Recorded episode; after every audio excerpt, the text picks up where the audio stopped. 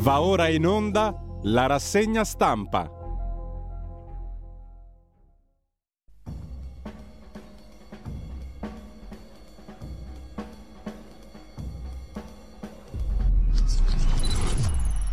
Radio Libertà, 7 luglio 2022, torniamo in diretta con la rassegna stampa di Antonino Danna. Grazie. Volante, amiche e amici miei, ma non dell'avventura, buongiorno. Siete sulle magiche, magiche, magiche onde di Radio Libertà. Questa è la rassegna stampa. Io sono Antonino Danna e questa è la puntata di giovedì 7 luglio dell'anno del Signore 2022. Cominciamo la nostra trasmissione con i nostri due consueti appelli. Primo, date il sangue. In ospedale serve sempre, specialmente nel periodo estivo, quando le donazioni scendono. Salverete una vita umana, chi salva una vita umana salva il mondo intero. Secondo appello, andate su radiolibertà.net, cliccate su Sostienici e poi abbonati, troverete tutte le modalità per sentire questa radio un po' più vostra e in particolare dai semplici 8 euro mensili della Hall of Fame fino ad arrivare ai 40 euro del livello Creator che vi permetterà di essere coautori e co-conduttori di almeno una puntata del vostro show preferito col vostro conduttore preferito. Banda alle ciance, veniamo ai temi della rassegna stampa di quest'oggi, prima del disco sveglia, perché non è che eh, abbiamo portato qua il jukebox per nulla. Eh, dunque, i temi di oggi, naturalmente, quello che è successo ieri tra eh, Conte e Draghi. Diciamo che c'è molta maretta nel mondo dei 5 Stelle, vedremo poi che cosa succede anche nel mondo del centrodestra. Boris Johnson, che ormai ha le ore contate perché la sua situazione politica è diventata insopportabile, vi annuncio che alle 6 del mattino, le 5 ora di Londra, eh, la BBC informava del fatto che ora sono 50 i parlamentari che hanno scaricato Boris e se ne sono andati dal governo. Di conseguenza, in teoria, Boris potrebbe tentare di sopravvivere facendo una nuova infornata di nomine governative, ma andrebbe incontro a un voto di sfiducia. Quindi anche qui la situazione è abbastanza complicata. Poi abbiamo mh, la Lega con eh, quello che accade dentro il partito. Matteo Salvini ha sentito ieri Silvio Berlusconi a proposito della cannabis e non solo. E infine il tema dell'immigrazione, perché in quel di Riccione è avvenuto un pestaggio nei confronti di una ragazzina italiana a cui è stato urlato un po' di tutto, tra cui anche che Riccione è Africa, mentre la salassavano di mazzate come si suol dire. Va bene, avremo modo di, di affrontare tutti questi temi, però ieri, passato un anno dalla scomparsa anche dell'immenso Ennio Morricone, quindi oggi la colonna sonora della rassegna stampa e poi alle 9.30 Scuola di Magia con il nostro Claudio Borghi sarà ovviamente a base di Morricone, per cui questo treno ferma tu cari. Ennio Morricone per qualche dollaro in più, 1965, e andiamo.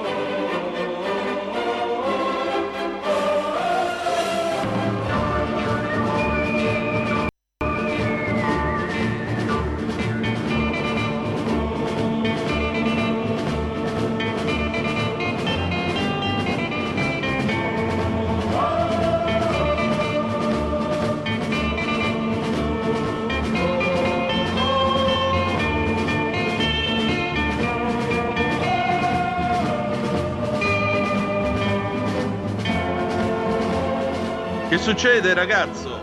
Ah, no, niente, vecchio. Me ne mancava uno, non tornavano i conti. Questo è ovviamente per qualche dollaro in più di Sergio Leone del 1965, Ennio Morricone ovviamente l'immortale compositore di queste e di altre colonne sonore. Alle 8 ne abbiamo una che è veramente leggendaria. Ma eh, mi piace pensare a questa figura di Ennio Morricone, a questo genio e al suo contraltare. In fondo erano i Dioscuri, hanno lavorato assieme per creare dei capolavori. Penso a Sergio Leone. Vi confesso che quando eh, sono giù di morale penso sempre a Sergio Leone quando mise addosso a Clint Eastwood i panni dell'uomo senza nome per, per un pugno di dollari e a un certo punto alla fine dopo avergli messo il cappellino, il poncio, eh, un filo de barba, come disse lui, eh, gli mise il toscano in bocca. Sergio, I don't smoke, disse esterrefatto Eastwood. Sergio, io non fumo. Risposta a Clint. E che famo? La Summer protagonista a casa. Ecco, quando sono abbastanza depresso, penso a questo episodio e mi rendo conto di come ci siano dei geni veramente clamorosi. E poi l'Italia di allora era un paese nel quale potevi trovare davvero di tutto: i grandi registi, i grandi compositori, i grandi cantanti, il meglio della cultura. Ma di che cosa stiamo parlando? Altro che Italia, buon cibo e basta, ma fatemi il piacere. Va bene. Cominciamo con le prime pagine dei giornali. Avvenire, il quotidiano dei vescovi, il fatto, il leader dei 5 Stelle va a Palazzo Chigi. Oggi la fiducia sul decreto aiuti è un'incognita il voto del movimento. Il nodo di un posto al MES. Crisi in congelatore. Conte chiede discontinuità a Draghi dal reddito al super bonus. Il Premier per adesso apre al salario minimo. A Londra Boris Johnson sempre più in bilico tra lo scandalo e le dimissioni dei ministri, ma non vuole lasciare. Abbiamo al centro la fotografia di questo parco eolico, energia sì sofferto al piano di investimenti, gas e nucleare nel verde UE.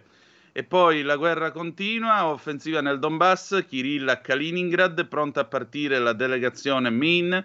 Uh, Kiev tenta il contrattacco, società civile per la pace. C'è, c'è poi un editoriale a pagina 3, centrali ucraine, incidente atomico, ecco perché siamo al sicuro. Il Corriere della Sera, l'apertura del Corriere della Sera, anche qui siamo sul eh, caso Draghi-Conte, posta la fiducia sul decreto aiuti, malumore nei 5 Stelle, Lega in assemblea permanente, Di Maio da Sala, molte idee in comune. Conte per ora non strappa, dal leader Movimento 5 Stelle nove richieste. Serve discontinuità, risposte subito. Draghi apre, ma no agli out-out. In retroscena nessun bis se sarà crisi. Monica Guerzoni scrive l'obiettivo del Premier Draghi resta quello di salvare la maggioranza, ma in caso di crisi di governo il bis non ci sarà. La marmolada, la strage del ghiacciaio, identificati i resti sulla marmolada, le vittime salgono, ahimè, a nove. A centro pagina abbiamo la fotografia di Boris Johnson che saluta con il suo ciuffo ribelle. Oltre 40 dimissioni tra i conservatori, il pressing sul primo ministro, governo nel caos, Johnson in bilico e al capolinea. Vacanza tragica a Sharm, di spalla, mangia il resort e muore a sei anni. Il padre è grave.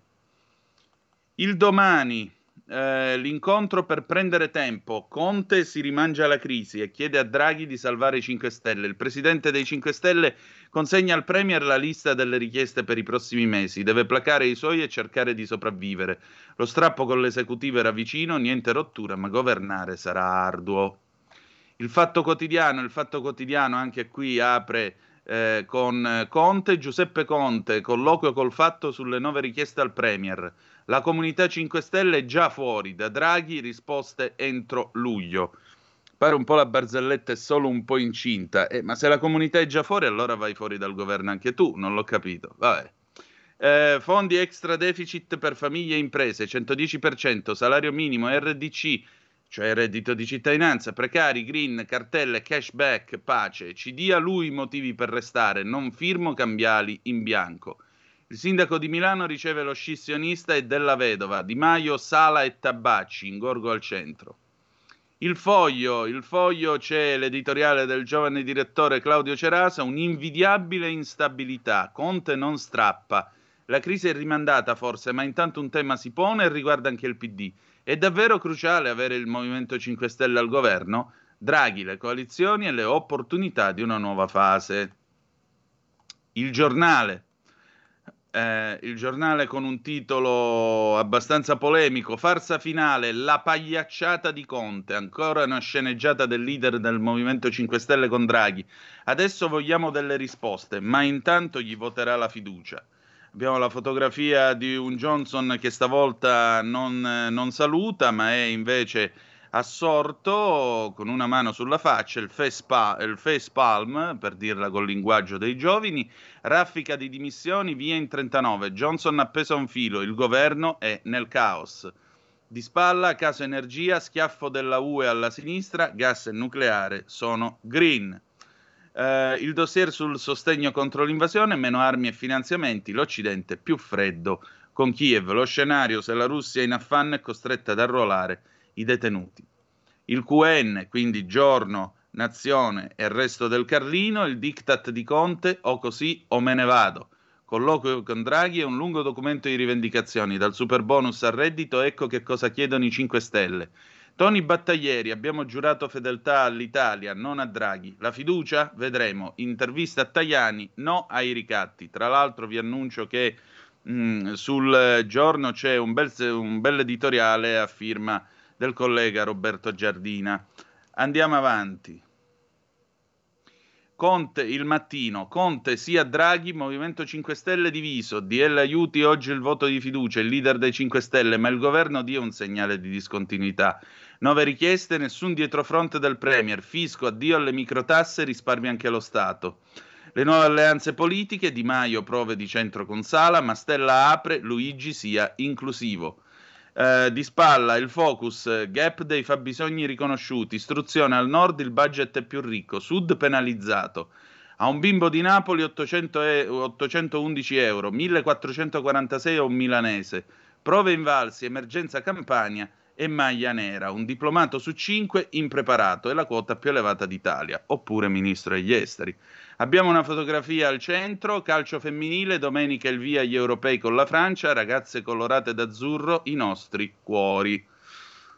Il messaggero, la tregua di Conte spacca il Movimento 5 Stelle, incontro con Draghi, fiducia al DL aiuti ma nove richieste. Gli eletti 5 Stelle, meglio uscire dal governo. L'Europa inserisce nucleare e gas tra le fonti energetiche verdi, si va verso il razionamento. Di spalla una novità sul diritto e l'eredità, niente più segreti, anche le password vanno agli eredi, Milano il giudice dà il via libera a una vedova, ma il titolare può blindare i dati del testamento. Abbiamo poi questa fotografia al centro, cibo fatale in hotel al piccolo, il padre è grave, la mamma incinta, morire a Charm, il dramma di Andrea. E ehm, abbiamo la fotografia di questa giovane mamma sorridente col bambino di spalle e ci limitiamo anche qui a darvi il titolo e la cronaca, nient'altro. Andiamo a vedere il tempo, la resa di Conte. Tanto rumore per nulla, nell'atteso faccia a faccia nessuno strappo con Draghi. Giuseppi conferma l'appoggio. Il leader grillino presenta nuove richieste al Premier, spariscono armi e inceneritore. Oggi fiducia sul DL aiuti, non passano le modifiche proposte dai pentastellati. Abbiamo a centropagina l'immenso Osho, come sempre, ci sono eh, Casalino a sinistra, Conte a destra in questa fotografia e Casalino chiede che famo, restiamo ancora un po'. Sì, che mo arriva la torta.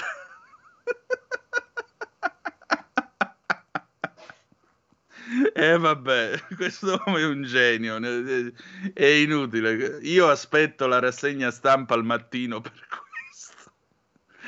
La Repubblica, i tormenti della maggioranza, un'intesa piccola piccola, il faccia a faccia Draghi-Conte si conclude con un nulla di fatto. L'ex Premier consegna un, di- un documento in nove punti.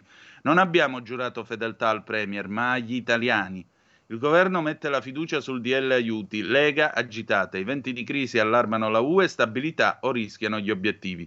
C'è poi un'analisi a firma di eh, Tito Boeri e Roberto Perotti, la fretta è nemica del PNRR. Ovviamente a centro pagina abbiamo Boris Johnson, Johnson perde i pezzi alle ore contate. La particolarità è che nella foto che viene pubblicata, ora io vi dico come si chiama perché eh, è un cognome un pochettino particolare da eh, pronunciare. C'è questo nuovo cancelliere dello scacchiere, che sarebbe il ministro delle finanze. Io dovrei riuscire a trovare anche il nome, me l'ero appuntato. Mm, vabbè, comunque c'è il nuovo cancelliere delle finanze, il quale a sua volta è un profugo curdo. Ora, pensate, si parla di lui come possibile successore di Johnson, pensate lui che rapporto può avere con Erdogan e che posizioni possa avere eh, con, eh, in merito alla guerra in Ucraina. Quindi vedete che l'argomento non è, la semplice, non è lo scandalo che sta travolgendo Johnson, ma più che altro anche gli stessi destini, le sorti del continente. La stampa Interessante intervista al ministro Orlando perché la stampa non parla di Conte e di Draghi ma apre sul lavoro. Intervista al ministro Orlando, ecco il patto che proporrò a sindacati e imprese. Orlando è il lavoro povero, così alzeremo gli stipendi. Subito aumenti, salario minimo legato agli accordi più rappresentativi. Eh, possiamo andare oltre. La verità, la verità apre con rischio tsunami sull'economia, cresta di Stato sull'inflazione. Nei primi quattro mesi dell'anno entrate fiscali aumentate di oltre 14 miliardi, con una mano il governo dà sostegno a famiglie e imprese, con l'altra li riprende attraverso l'IVA, il cui gettito infatti è cresciuto ben più del caro vita, addirittura il 21%. Il trucco antiaziende energivore, violente proteste degli agricoltori in Olanda, primi effetti anche qui, è un pezzo di Carlo Cambi che poi vedremo. Scusate, allarme PIL a Berlino. Fotografia al centro, c'è Conte con un'espressione di sorpresa, furia di dietrofront, Conte e i grillini sono arrivati nel tunnel della discontinuità. Servizio poi di Francesco Borgonovo, quarta dose, l'assalto per smaltire i vaccini. Malgrado sia provata l'assoluta inefficacia del booster, Speranza e Company insistono perché tutti facciano un'altra iniezione. Il farmaco nei magazzini sta scadendo. Intanto anche il Veneto dice no ai tamponi agli asintomatici. Di spalla Claudio Antonelli, una cosa che ci riguarda e non poco, Erdogan tira dritto, la svolta turca solo sui giornali, la Libia ci taglia il gas. Ieri infatti Tripoli ha deciso di tagliarci le forniture di gas del 25%. Infine, eh, libero, eh, un altro penultimatum, il conte che abbaia non morde. Dopo aver minacciato la crisi, Giuseppe si limita a presentare una lista di lamentele a Draghi. A centropagina, vi dicevo, dopo Peschiera ancora violenza razziale, botte a quindicenne italiana del cazzo. Video shock, banda di stranieri, assalta i passanti ed esulta Riccione e Africa. Eh, poi abbiamo eh, di, eh, di, spalla Vittorio Feltri, l'Ucraina e il gas, vi racconto come si vive in guerra. E Boris Johnson travolto al sex scandal, Carlo Nicolato ne parla pagina 13. Andiamo avanti. La verità è affari, il quotidiano economico diretto da Franco Bechis, Stellantis non è davvero profeta in patria, auto che buco in FCA Italia. Bilancio 2021 chiuso con un disavanzo di 1,5 miliardi, chiesti altri aiuti al governo per Melfi. Un'altra cosa che eh, è interessante vedere qua a centropagina, c'è una foto di Cingolani con la candela in mano, il ministro non pubblica i suoi incontri con le lobby per privacy, Cingolani top secret. Italia Oggi, non posso, non riesco a mostrarvi la prima pagina, comunque c'è, Cessione dei crediti più costosa, aumenta il tasso di sconto applicato dagli istituti di credito, crolla il numero delle accettazioni, tanto che in Parlamento si decide di avviare un'indagine conoscitiva. Il servizio di Cristina Bartelli a pagina 22. Poi Rasi, col Covid c'è una guerra di posizione, ora il nodo è il ceppo indiano arrivato in UK. Alessandra Ricciardi a pagina 8 e poi naturalmente c'è il eh, diritto e rovescio. Clara Stella Vicari Aversa, scrive Pierluigi Magnaschi, è un'architetta siciliana di Messina, 50 anni, che nel 2008, 14 anni fa quindi, ha partecipato per la prima volta a un concorso per il posto di ricercatrice all'Università di Reggio Calabria. Si rese subito conto che le cose per lei non si mettevano bene perché venivano selezionate persone non idonee con procedure anomale. Certa del suo diritto ha fatto ricorso. Le hanno dato ragione. Fine della storia? Magari. Infatti, dopo aver vinto il ricorso, non successe nulla, ma la stessa cosa si ripeté per altri 39 ricorsi successivi, tutti vinti senza conseguenze positive per la ricorrente. Allora, visto che la via amministrativa non portava a nulla, la Vicari ha denunciato il tutto alla Procura, che, viste le carte e fatte le indagini, ha interdetto il rettore Santo Marcello Zimbone per dieci mesi e il prorettore Pasquale Catanoso 12 mesi, più sei tre docenti e funzionari. Per lo sviluppo del nostro mezzogiorno sono più utili persone come la Vicari che non un'alluvione di contributi pubblici.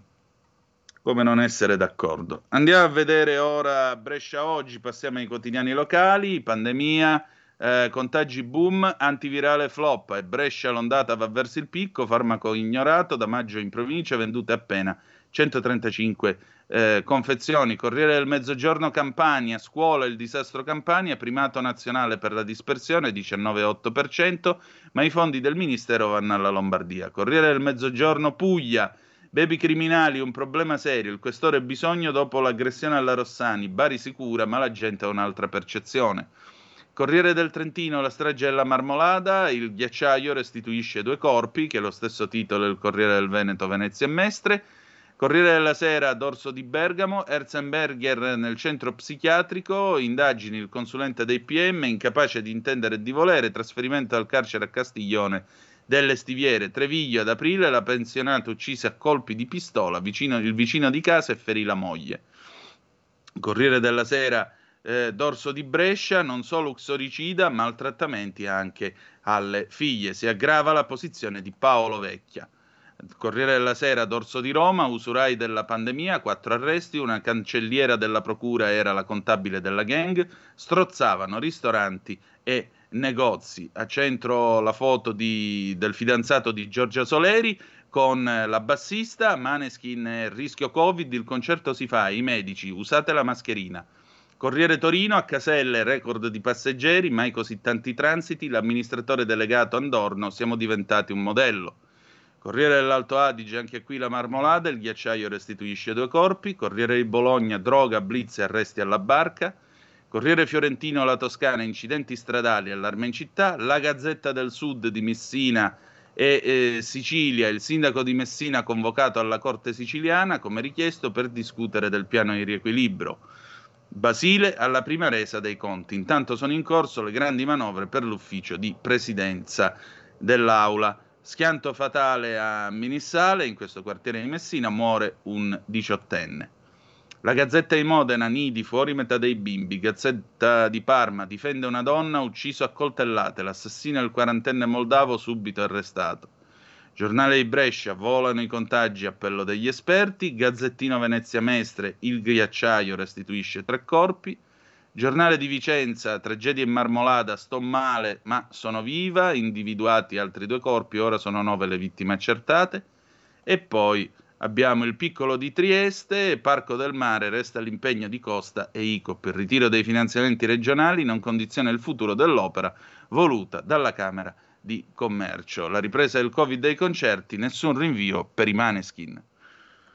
Allora, che ora si è fatta? Le 7.54, direi che siamo abbastanza in orario. Passiamo adesso allora a vedere più in profondità, vi dicevo, i temi della eh, giornata. Mm, parliamo allora di quello che è successo tra eh, Giuseppe Conte e eh, ve lo ricorderete come lo chiamò Trump, Giuseppe, Giuseppe Conte e Draghi. Ieri c'è stato questo incontro, andiamo a vedere che cosa c'è in questo documento, eh, in questo documento che ha presentato nei confronti di, eh, di Mario Draghi. Allora, le nove richieste. Uno, reddito di cittadinanza, resta la stretta sulle offerte lavorative. Conte ha ripetuto che la, eh, siamo qui sul messaggero. Conte ha ripetuto che la sua forza politica vuole scongiurare nuovi attacchi al reddito di cittadinanza, ma per il momento è rimasto nel testo del decreto aiuti sul quale sarà votata la fiducia l'emendamento che include anche le offerte di lavoro da datore privato tra quelle che il beneficiario non può rifiutare dalla terza in poi. Dunque una stretta, la modifica potrebbe essere sulla carta eliminata in futuro ma al momento non è comunque operativa perché richiede un successivo decreto del Ministero del Lavoro per essere attuata. 2. Salario minimo, possibile solo una mediazione sui contratti. Eh, il tema è oggetto di, di, di un disegno di legge attualmente all'esame del Senato, presentato dall'ex ministro del lavoro Catalfo. Ci potrebbe essere sul punto una convergenza col PD, ma la fissazione di un livello retributivo minimo per legge, si era parlato di 9 euro l'ora, vede tuttora contrari i sindacati, oltre che Confindustria. Il ministro del lavoro Orlando ha invece presentato una proposta di mediazione che prevede soglie minime differenziate nei vari settori legate ai contratti più rappresentativi. 3. Decreto dignità No del governo a paletti rigidi sul lavoro, uno dei primi provvedimenti adottati nel 18 dal governo Conte eh, 1 è il decreto dignità. In nome della tutela dei lavoratori pone limitazione alla possibilità di stipulare contratti di lavoro a tempo determinato, sostanzialmente obbligando in una serie di casi a giustificare questa scelta con apposite causali. La materia è stata rivista nell'estate dell'anno scorso, le causali possono essere scavalcate in caso di accordo con i sindacati, è improbabile che il governo accetti ulteriori modifiche in senso restrittivo. A proposito, z- eh, 346 642 7756 se volete mandare le vostre zappe per commentare i vostri WhatsApp, ovviamente, le zappe per commentare i pezzi che vi stiamo presentando nella rassegna stampa. Ne sono già arrivate alcune, poi dopo lo stacco delle 8 avremo modo di leggervele. Quarta richiesta, famiglie e imprese, possibili ulteriori provvedimenti. Sul capitolo famiglie e imprese le richieste avanzate da Conte sono abbastanza generiche, sostanzialmente in linea con le misure che il governo ha già adottato e si riserva di confermare per il futuro, come rilevato anche da Palazzo Chigi. Sono misure che tendono ad attenuare il peso dei rincari energetici su, su consumatori e aziende. Mario Draghi ha già annunciato che entro il mese di luglio arriverà un nuovo provvedimento. In autunno poi verrà affrontato il nodo della riduzione del cuneo fiscale. Transizione ecologica, quinto punto. Sull'energia l'esecutivo non accetta veti. Appare molto difficile che in una fase delicata come quella attuale, con l'esigenza di far fronte a una possibile sospensione delle forniture energetiche dalla Russia, il governo faccia marcia indietro su alcune scelte fatte per provare a correre ai ripari, ad esempio quella di puntare sui rigassificatori e non cambierà nemmeno la decisione di facilitare la realizzazione del termovalorizzatore a Roma in vista del giubileo del, 2020, del 2025. Un punto che però non è stato esplicitamente menzionato dal leader dei pentastellati. Insomma, mi sembra un documento un po' all'acqua di rose, non trovate? 6. Eh, super bonus. Sui crediti si cerca ancora un ritocco. Una grande massa di crediti fiscali legati ai valori agevolati col super bonus resta bloccata per l'incapacità del sistema bancario di assorbirli. La richiesta del Movimento 5 Stelle è adottare ulteriori misure per fluidificare il meccanismo attraverso l'allentamento della responsabilità a carico delle banche. Ma questa soluzione eh, non è vista di buon occhio dal Ministero dell'Economia. Un compromesso potrebbe consistere nell'escludere dalla responsabilità l'ultimo cessionario del credito che lo rileva in quanto correntista dallo stesso istituto bancario.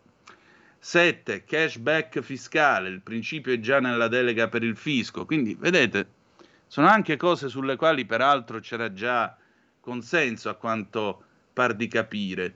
Il programma cashback, ovvero l'assegnazione di premi in denaro tramite l'app IO a chi usa mezzi di pagamento elettronici, è stato sospeso un anno fa perché ritenuto troppo dispendioso per il bilancio dello Stato. Ma il principio del cashback è stato recuperato nell'ambito della legge delega di riforma del fisco, in cui è stata prevista la possibilità di, di rimborsare questa forma diretta, invece che con le modalità della dichiarazione dei redditi, almeno alcune delle detrazioni IRPEF. Su questo il governo è stato disponibile, la richiesta ora è anticipare. E 8. Riscossione al Parlamento la scelta su nuove rottamazioni. Questa spinta viene da diverse forze parlamentari, oltre che dal Movimento 5 Stelle. E infine la legge di delegazione no all'eccesso di passaggi alle Camere. Quantunque complicata, se non irricevibile, la possibilità, come richiesto dai 5 Stelle, per maggior rispetto nei confronti del Parlamento, cioè l'introduzione di una clausola che imponga al governo di tornare in aula ogni volta che adotta una legge delega in una formula non conforme al parere espresso da una commissione. Noi invece il passaggio lo facciamo all'autogrill perché andiamo in pausa e poi c'è un pezzo molto famoso di Ennio Morricone del 1978, Dance On, a tra poco. Radio Libertà, veniamo da una lunga storia e andiamo incontro al futuro con spirito libero per ascoltare tutti e per dare voce a tutti. Stai ascoltando Radio Libertà. La tua voce libera, senza filtri né censura. La tua radio.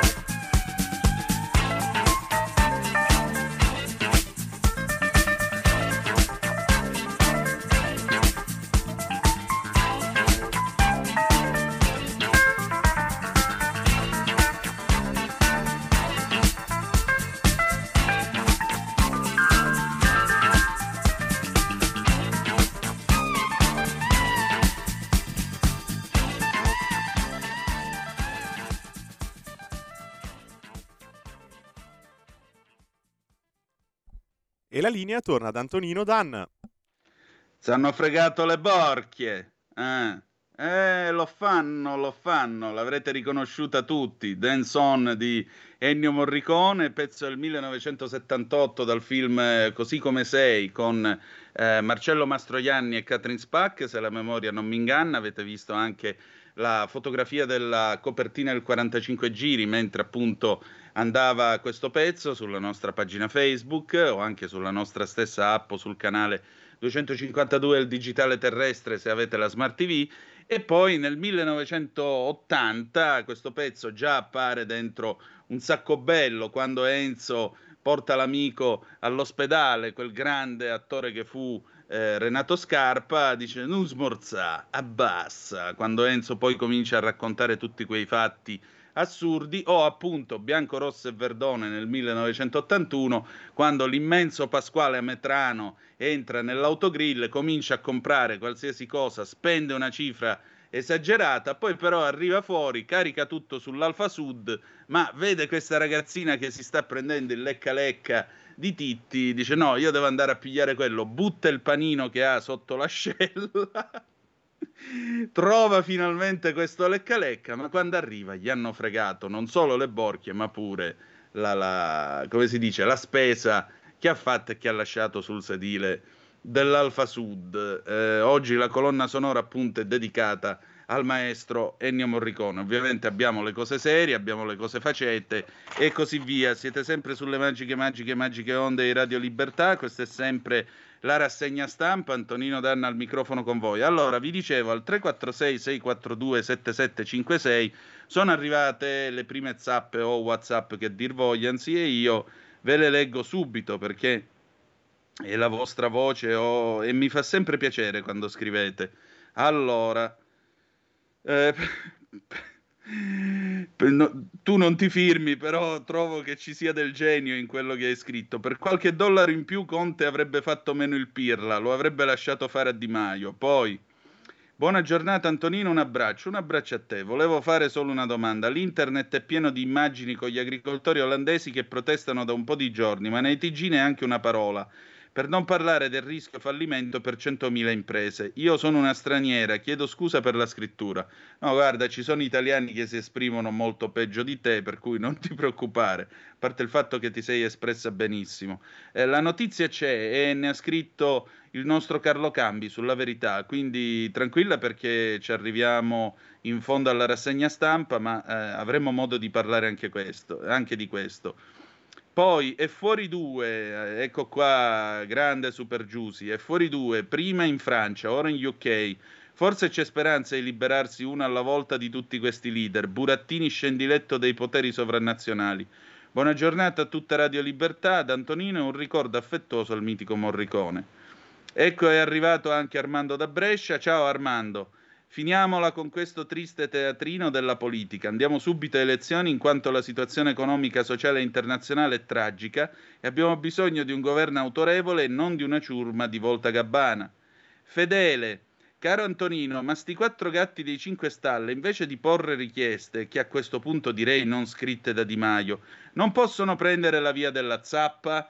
In questo caso non sta parlando dei WhatsApp, sta parlando dell'apparecchio che si usa per zappare.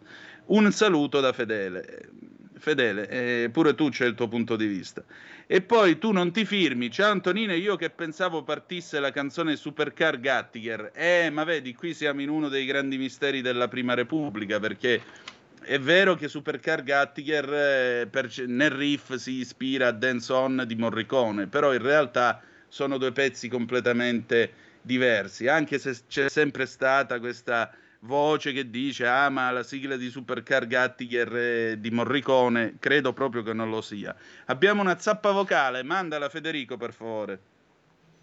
Dopo 18 mesi di vaccinazioni forzate di punturazioni e di Green Pass la campagna vaccinale può essere definita come completamente fallita.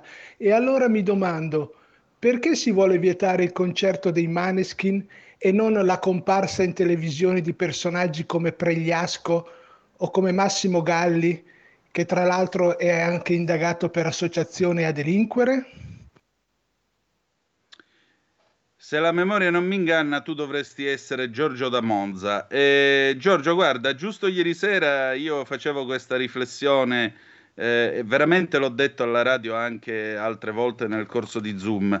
Io penso e la mia non vuole essere, il mio non vuole essere un ottundimento per carità del diritto di parola previsto dall'articolo 21 della Costituzione, anche perché è quello che mi permette di mettere assieme pranzo e cena, figuratevi. Eh, io penso però che tutti questi eh, virostar, eh, ora al di là di quello di cui tu, che, al di là di quelli che tu hai nominato, comunque tutto questo gruppo di virostar, esperti, espertoni e quant'altro, che hanno balcanizzato la conoscenza della scienza in Italia e che hanno soltanto creato una grandissima confusione in merito alla scienza, difatti la gente ora se ne fida molto meno se non, eh, non più, Eh, beh, questa gente, secondo me, quando finalmente verremo fuori da questa storia, e ormai ne siamo quasi fuori da questa pandemia, se Dio vuole, se non ci sono eh, davvero grosse ricadute con Omicron, quello che vuoi, fatte tutte le premesse e gli scongiuri del caso, beh, secondo me questa gente per almeno un anno non dovrebbe nemmeno poter spedire una cartolina postale. Sai le cartoline, quelle a Milano andai, io ti pensai e questa cartolina ti mandai? Quella lì. Cioè non dovrebbero nemmeno firmare un biglietto d'auguri a Capodanno, che cavolo ne so, una festa di compleanno, perché veramente hanno parlato e straparlato su tutto, hanno parlato e straparlato di tutto e hanno generato una confusione eh, totale che ha generato un, inaffi- un, un totale, come possiamo dire, eh, disamoramento della gente nei confronti delle soluzioni scientifiche o mediche. Perché questo ha aiutato il complottismo, ha aiutato i non ce lo dicono, ha aiutato tutta una serie di cose. Questo è stato un fallimento della comunicazione. Io ti ringrazio della tua osservazione, Giorgio, se sei tu, ma credo che questa sia la tua voce.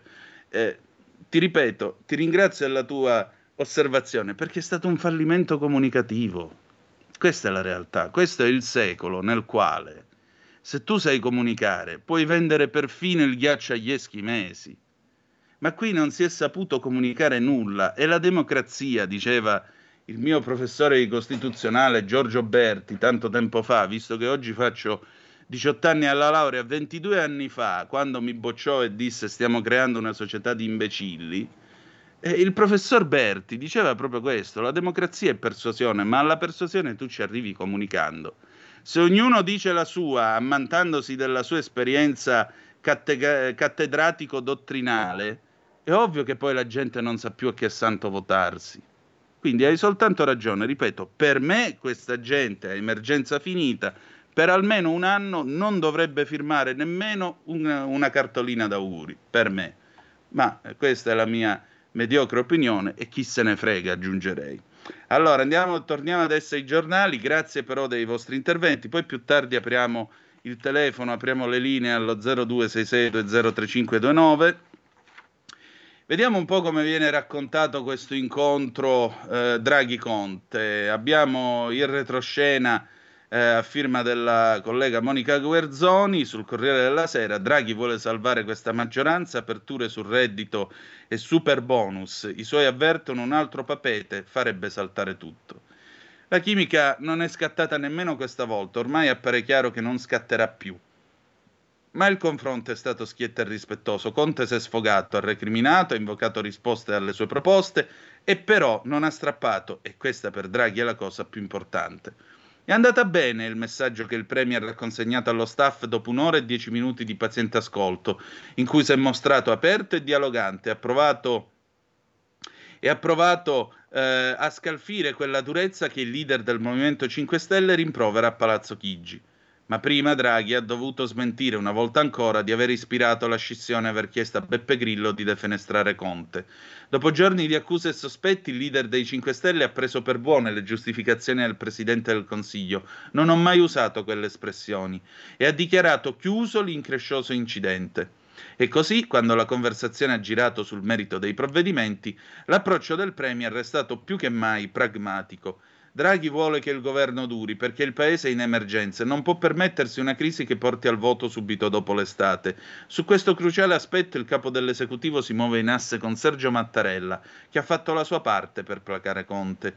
Per quanto Draghi possa ritenere surreale la rappresentazione messa in scena dal Movimento 5 Stelle, il suo primo obiettivo è salvare la maggioranza, questa maggioranza. È vero che il governo ha i numeri in Parlamento, anche se Conte e compagni strappano, ma il Premier si è già tirato fuori. Senza i 5 Stelle questo governo non va avanti. Parole che una fonte traduce così. Se Conte vuole fare un altro papete ad agosto, Draghi se ne andrà. Nemmeno il Quirinale può chiedergli di perdere la faccia a Palazzo Chigi aleggia il timore che Conte si ritrovi in un cul-de-sac da cui non riesce a venire fuori, anche se nel suo animo prevalgono il senso di responsabilità verso il Paese e il rispetto delle istituzioni. A questo serve il documento, a dilatare i tempi della crisi almeno fino a settembre. Il Movimento 5 Stelle potrebbe cedere alla tentazione di arrivare al voto in Sicilia con le mani libere, da partito di opposizione.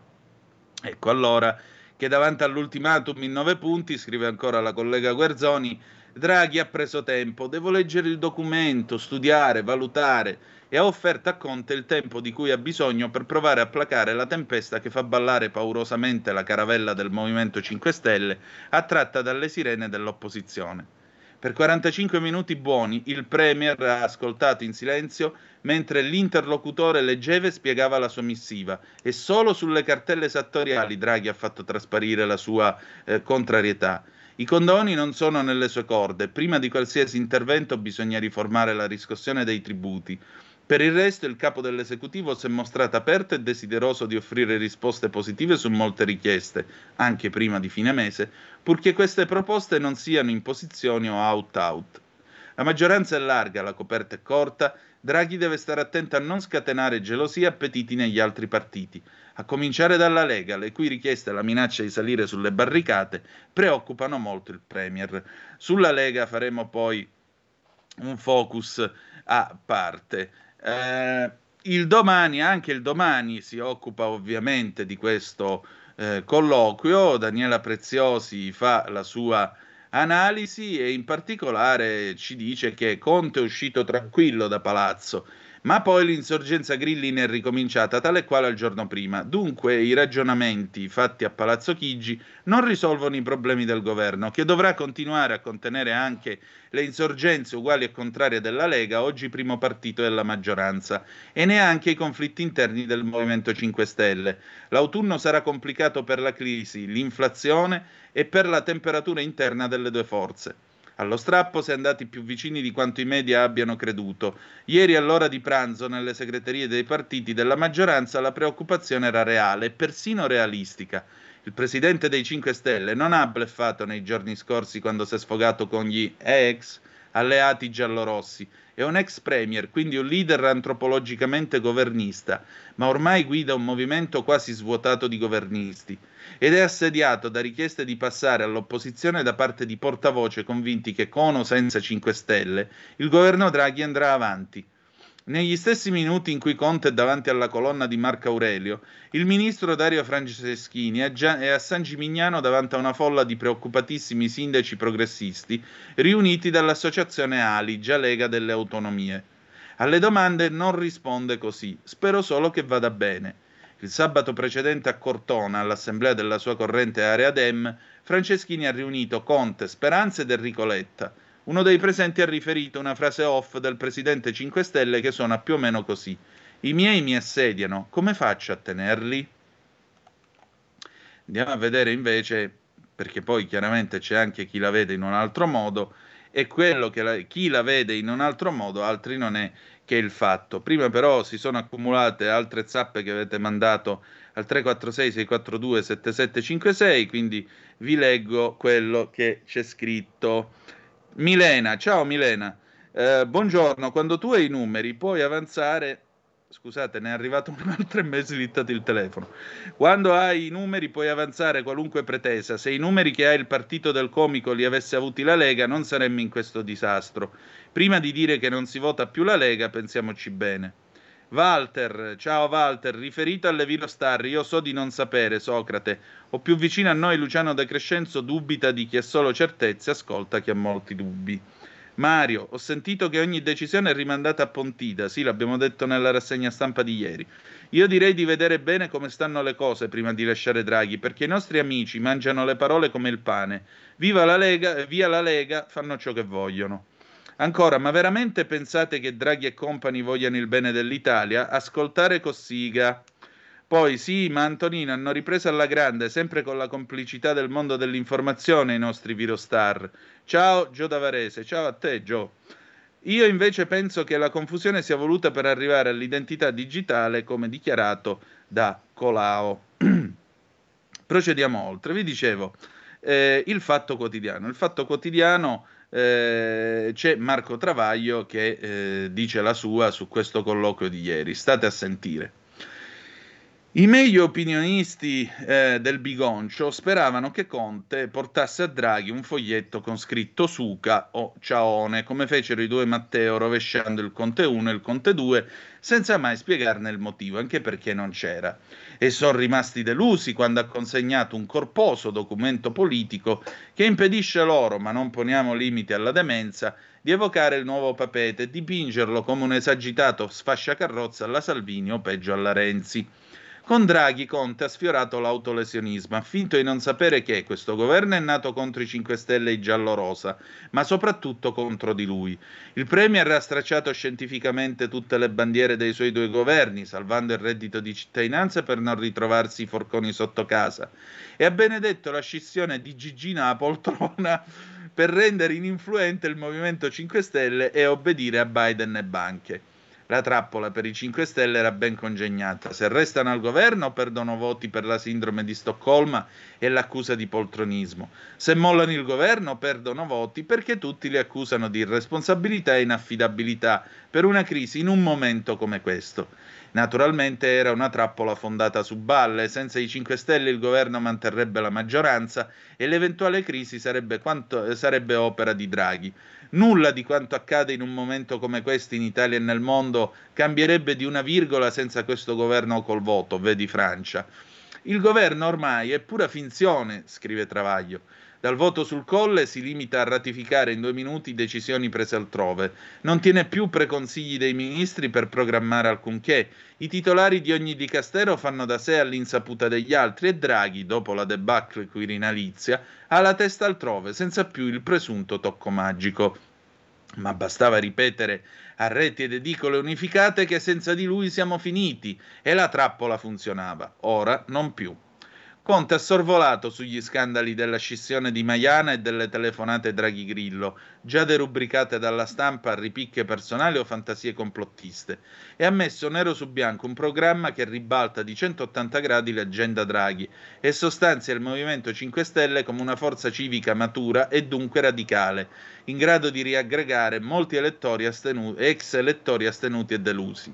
Prima ancora che al Premier e al Movimento 5 Stelle la lettera parla agli italiani e mette con le spalle al muro sia il destinatario sia il mittente. Draghi dovrà rispondere presto sì o no. Conte, se prevarranno i no, dovrà scrollarsi la nomea di sortentenne re dei penultimatum, chiamando subito gli iscritti a votare l'addio al governo e o alla maggioranza. Però a quel punto non sarà più lui a uscirne, ma Draghi a cacciarlo. Quindi, come vedete, eh, Conte, eh, sì, Conte, Travaglio sul Fatto Quotidiano la vede in maniera diversa. E poi c'è il Che Guevara eh, del, del, Movimento 5 Stelle, il bel Alessandro Di Battista. Alessandro Di Battista torna a bacchettare il Movimento 5 Stelle. All'ex parlamentare non è piaciuto l'esito dell'incontro di Palazzo Chigi tra Mario Draghi e Giuseppe Conte e anche oggi il Movimento 5 Stelle esce dal governo domani, scrive Di Battista su Facebook palesando il suo malumore per il mancato strappo del partito in cui ha militato per anni. Conte esprime a Draghi il proprio disagio, come se uno dei peggiori presidenti del Consiglio della storia fosse un prete nel confessionale. Chissà, magari il movimento uscirà dal governo dopo l'estate, quando i parlamentari avranno maturato la pensione. Magari uscirà dopo la finanziaria, momento d'oro per chi è alla ricerca di denari da trasformare in marchette elettorali. O forse non uscirà mai. Come è stato possibile ridurre la più grande forza politica del paese nella succursale della pavidità e dell'autolesionismo? Di Battista si era scagliato contro i suoi ex colleghi già nel giorno della scissione di Maiana una spaccatura, secondo Di Battista, figlia della scelta 5 Stelle di appoggiare il governo Draghi.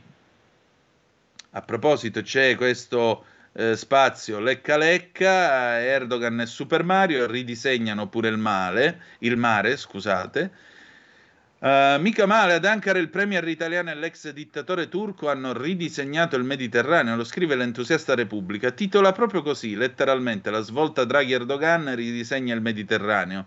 Chissà se l'inviato di, Morin- di, Molinari ha trovato anche il fortunato foglietto con la cartina scarabocchiata da Draghi ed Erdogan e il mare ridisegnato da un giorno all'altro, un po' come i colonizzatori europei stabilirono con matita, squadra e righello i confini degli stati africani alla conferenza di Berlino del 1884. All'entusiasmo per le gesta di Super Mario siamo abituati da un pezzo, alla complicità con l'ex satrapo un po' di meno. Ma Draghi è come Remida, le mani che stringe diventano d'oro, così Repubblica si sdilinquisce.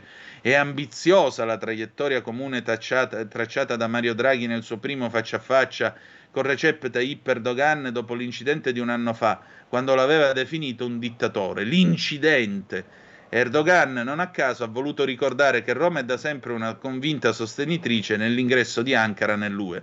That's more, eh, per citare eh, Di Martin. Sì, però in realtà, eh, per citare invece Giulio Andreotti, la situazione è molto più complessa perché, vedete, eh, va bene l'amicizia italo-turca, va bene che ci vogliamo tutti quanti bene, però nei fatti, perché io sbaglio il giornale? No, eccolo qua.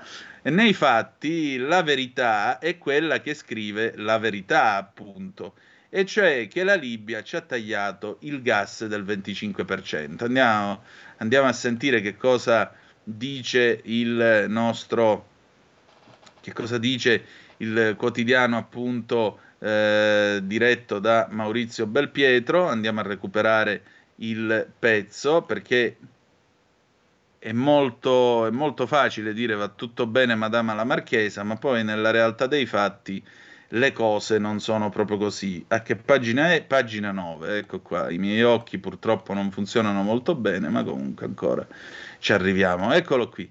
Eh, Claudio Antonelli scrive proprio questo: svolta in Mediterraneo, sempre pro Turchia.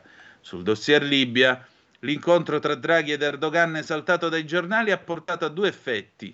Tripoli ci ha tagliato il 25% di gas e sarebbero in corso trattative per dare un nuovo ed unico governo al paese nordafricano, non a Roma, ma sotto l'egida del sultano. E allora andiamo a vedere un po' che cosa, che cosa dice appunto eh, il collega Claudio Antonelli. Uh, a leggere i giornali ieri mattina, all'indomani della missione turca di Mario Draghi, ci saremmo aspettati un pronto ritorno dei bei tempi degli incontri romani, quando gli esponenti delle milizie libiche prendevano l'aereo per trovarsi nella nostra capitale, tempi ben lontani negli anni, perché le visite più recenti, quando, premier, quando i premier libici facevano addirittura stop a Ciampino rientrando da Bruxelles, sono di tutt'altra natura. Erano gli anni di Conte e Casalino e del tentativo di storpiare i protocolli diplomatici per cercare una vetrina tutta interna, col risultato di perdere politicamente l'ultima presa su Tripoli e Bengasi. Il tentativo di Conte di organizzare un incontro di Khalifa Haftar e Fayez al-Serraj nell'arco della stessa giornata a gennaio del 20 sortì l'effetto opposto. Irritazione su entrambi i fronti e passo di lato a favore di turchi e russi si deve a quegli eventi l'ulteriore smacco italiano. In Libia decidono per noi Erdogan e Putin, mentre all'Italia, grazie probabilmente a una mediazione del Cremlino, è stata lasciata una passerella diplomatica col generale Haftar a Palazzo Chigi. Serrai, che obbedisce ormai solo a Erdogan, non si è fatto vedere, aveva commentato a caldo Alberto Negri, editorialista e già inviato speciale di esteri al Sole 24 Ore, esperto di Medio Oriente. Erdogan e Putin sono favorevoli a una tregua in Libia e attraverso i loro alleati hanno di fatto in mano la sorte dei nostri interessi energetici libici, mentre il leader turco ribadisce un diritto di sovranità sul gas che anche l'Italia estrae dalla piattaforma greca e cipriota. Gli interessi nazionali italiani così sono stati serviti in salsa turca ad Ankara, dove Putin è andato a inaugurare il Turkish Stream. Parole purtroppo valide ancora oggi a distanza di oltre due anni tant'è che l'esito della missione di Draghi non è stato esattamente quello decantato, de, de, decantato dai nostri media, a conferma due fatti non casuali. Il primo è l'annuncio veicolato ieri mattina dal Libya Herald e non smentito da Tripoli di un taglio delle forniture di gas verso l'Italia del 25% in assoluto non è un enorme problema. Al momento i flussi attraverso il Green Stream non valgono più del 3% del nostro fabbisogno. È però un dato politico forte che lascia intendere l'impossibilità, almeno per il momento, di ottenerne di più. C'è inoltre un secondo dato, il quale dimostra che da quattro anni a questa parte ogni svolta nel Mediterraneo finisce sempre per portare ad Ankara. Fonti riportate da Agenzia Nova raccontano di incontri in corso in Turchia. L'obiettivo sarebbe risolvere la situazione stallo, di stallo politica attuale a seguito dell'ondata di manifestazioni a cui hanno assistito diverse città nel paese nordafricano. Durante i colloqui verrebbero avanzate diverse richieste alla controparte turca. Fra queste far cadere i governi guidati da Abdulhamid Dabaiba e Fatih Bashaga e formare un nuovo esecutivo da porre sotto la guida di una figura politica consensuale, lontana da qualsiasi divergenza interna. Secondo quanto poi riferito dalla fonte, un membro del Consiglio presidenziale, Abdullah Allafi, starebbe provando a porgli egli stesso alla guida di un nuovo governo, dopo aver tenuto consultazioni con diverse parti per trovare sostegno alla sua iniziativa. Fa caldo in Libia ed è il vento caldo della Turchia. Invece noi andiamo in pubblicità e andiamo a sentire il vento caldo che farà in Italia col meteo. A tra poco. Stai ascoltando Radio Libertà. la tua voce libera, senza filtri né censura. La tua radio. Stai ascoltando Radio Libertà. La tua voce libera, senza filtri né censure. La tua radio.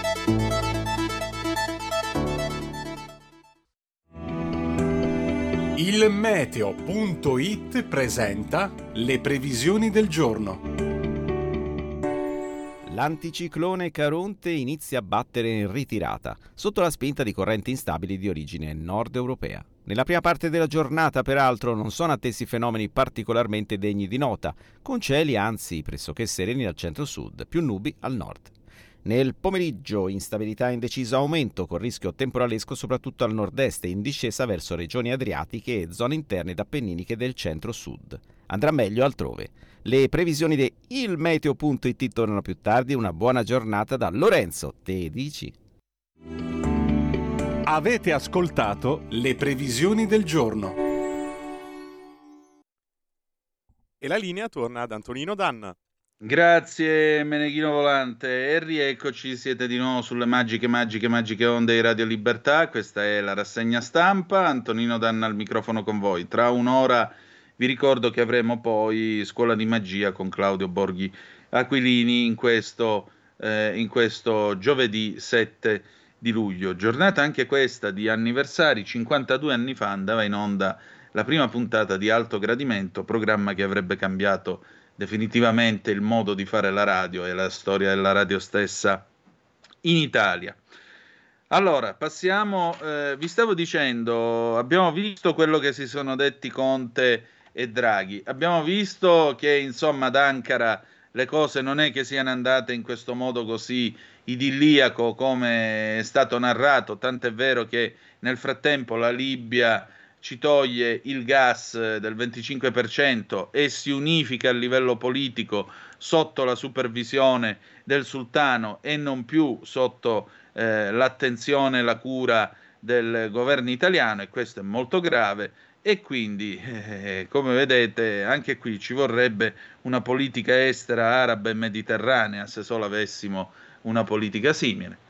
Va bene, passiamo all'altro, mh, all'altro tema prima di proiettarci sull'Inghilterra e sul caso del povero Johnson, detto anche Rosso Malpelo. Io l'ho sempre chiamato così, gli ho dato sto nomignolo su Italia Oggi. Ecco, a proposito di Italia Oggi, un'ultima cosa a proposito di questo incontro tra Draghi e eh, Conte. C'è Marco Antonellis, che è un grande esperto di retroscena, io mh, collaboravo con lui eh, già quando lavorava ad Affari Italiani tanto tempo fa.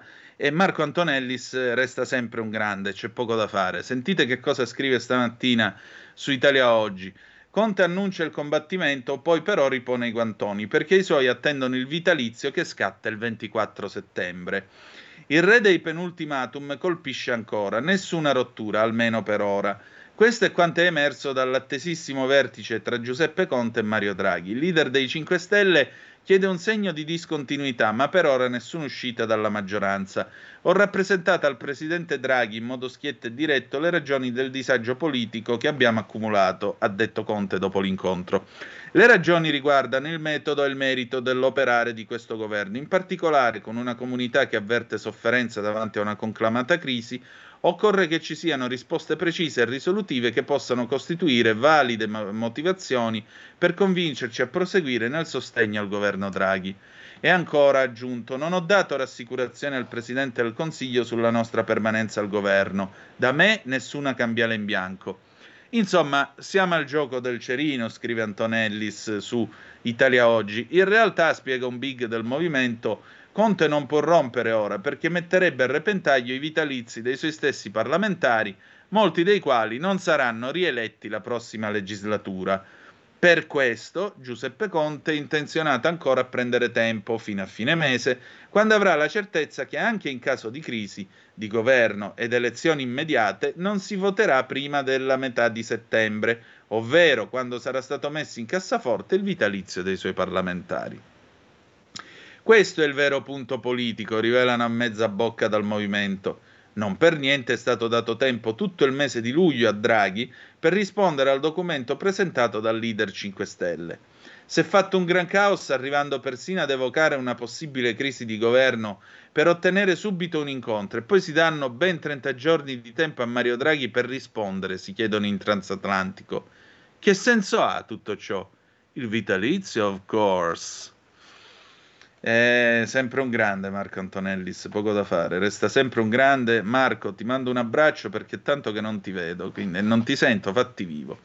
Eh, c'è anche questo intervento di Domenico Cacopardo, anche lui un altro, un'altra delle firme di Italia Oggi da, eh, di cui tenere conto, eh, insieme a tutti quelli che scrivono eh, sul quotidiano di Pierluigi Magnaschi nelle sue varie sezioni. La misura chiaramente demagogica è stata concepita male e poi è stata realizzata peggio. Conte si è aggrappato al 110%, senza tener conto delle distorsioni che ha procurato. Tra le gravi questioni del Paese mi voglio occupare oggi del noto 110% di iniziativa a suo tempo grillina e dei gravi e irrisolti problemi che la sua attuazione presenta. Infine del desiderio irresponsabile grillino di ampliarne ulteriormente la validità temporale. La pensata due anni fa era sembrata tale da rimettere in moto il mercato e l'industria edilizia, soprattutto nelle sue versioni piccola impresa e artigianato, e determinare un vero salto di qualità sullo stato del nostro patrimonio edilizio, soprattutto in funzione energy saving.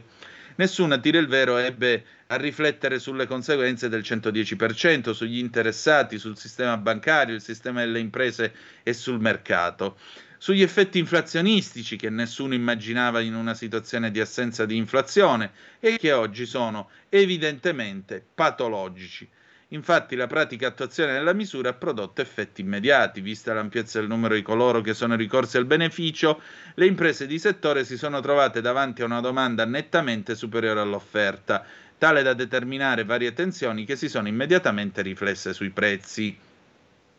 Eh, tutto eh, il meccanismo dei materiali da costruzione e dei prodotti suppletivi e integrativi si è andato attestando e ancora si sta attestando su livelli di prezzi sempre più elevati che peraltro non hanno attenuato la domanda. Oggi, proprio oggi, caldaie ad alto rendimento termico sono disponibili a 10-12 mesi e a prezzi rincarati. Eh, già che ci siamo, c'è anche eh, il fatto che, la, per esempio, lavori terminati a novembre del 21 non sono stati ancora saldati, imprese con un giro d'affari intorno ai 500.000 euro annui si trovano esposte per qualche milione di euro. La prospettiva è il fallimento, visto che non c'è nessun correttivo essere, eh, in essere, genere via libera a consistenti ulteriori acconti. Come sempre lo Stato italiano per bloccare i truffatori fa soffrire e colpisce milioni di cittadini e di imprese onesti e rispettosi della legge. C'è inoltre un problema politico non indifferente. Questa immissione sconsiderata di denaro eh, ha beneficiato di questa, in, di questa immissione di denaro ha beneficiato i proprietari di beni immobili, case, ville, casali, tutta gente che non ha ontologicamente bisogno di regali da parte dello Stato e che dispone in abbondanza dei capitali necessari per restaurare, rendere ecocompatibili eh, i propri cespiti e valorizzarli. Ora, nel cahier de doléance del presidente dei 5 Stelle eh, Conte c'è la proroga del beneficio, una folle follia.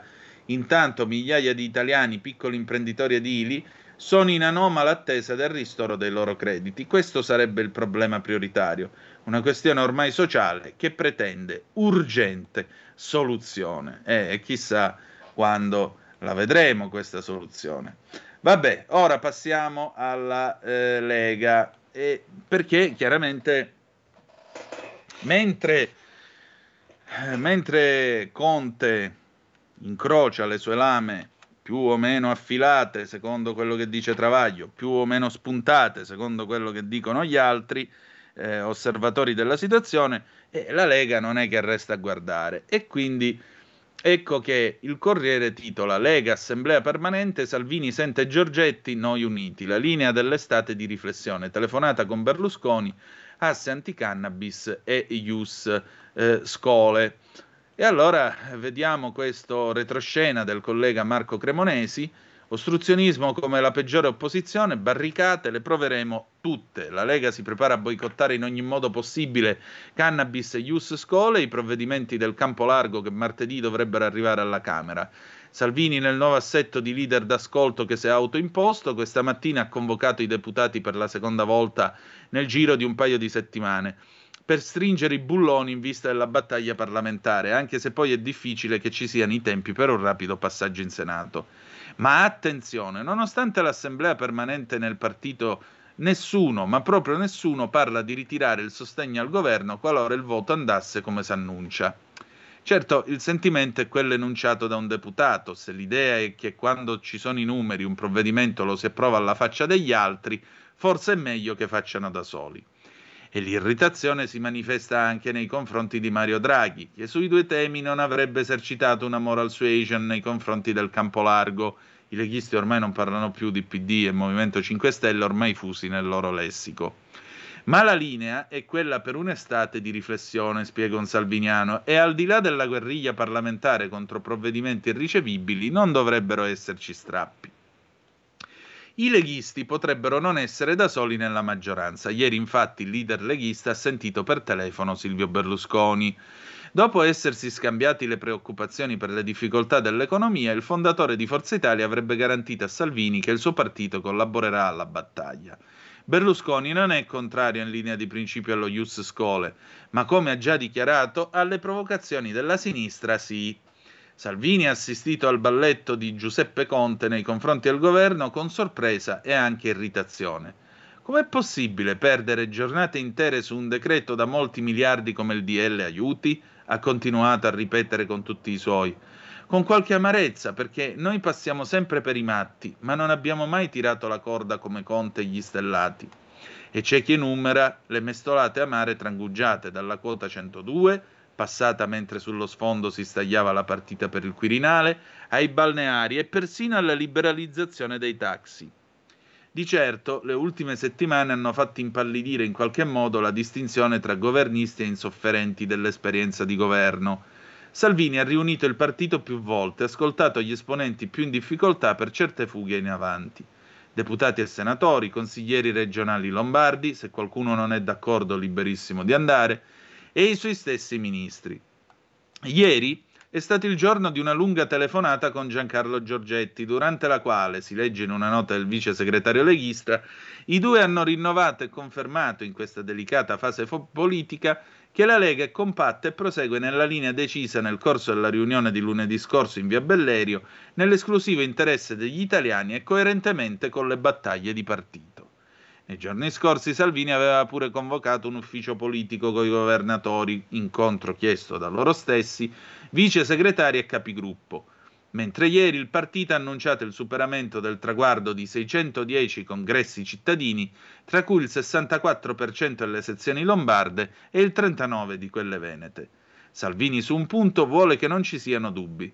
Qualunque cosa accada, non succederà più che io annunci decisioni su cui il partito era d'accordo e poi mi volti e mi ritrovi da solo. Ora la faccia dovranno mettercela tutti. Anche il domani eh, tratta sempre dei retroscena interni alla Lega. e, e, la, e, e sposta il focus, sposta l'attenzione sull'immigrazione. Iannaccone da Roma riferisce il collega Stefano Iannaccone nel decreto semplificazione è stata inserita una norma che allarga le regole del decreto flussi, chiesta anche dal ministro Massimo Caravaglia, ma 27 deputati della Lega lo osteggiano. Tra i partiti che compongono la maggioranza potrebbe aprirsi un nuovo fronte di scontro, quello sulla gestione dell'immigrazione da parte del governo. Un'altra grana che si andrebbe a sommare alle tensioni tra il presidente del Movimento 5 Stelle Giuseppe Conte, il Premier e Mario Draghi e eh, non solo a causa della stagione estiva solitamente favorevole agli sbarchi, ma anche, se non soprattutto, per un provvedimento alla Camera. Il decreto semplificazione attualmente nelle commissioni bilancio e finanze a Montecitorio, un testo su cui i deputati della Lega hanno già annunciato battaglia sotto forma di emendamenti, chiedendo di sopprimere le aperture sull'accoglienza dei lavoratori provenienti dall'estero, in particolare per i comparti che necessitano di maggior manodopera una richiesta che peraltro era stata avanzata anche dal ministro del turismo, il leghista Massimo Garavaglia.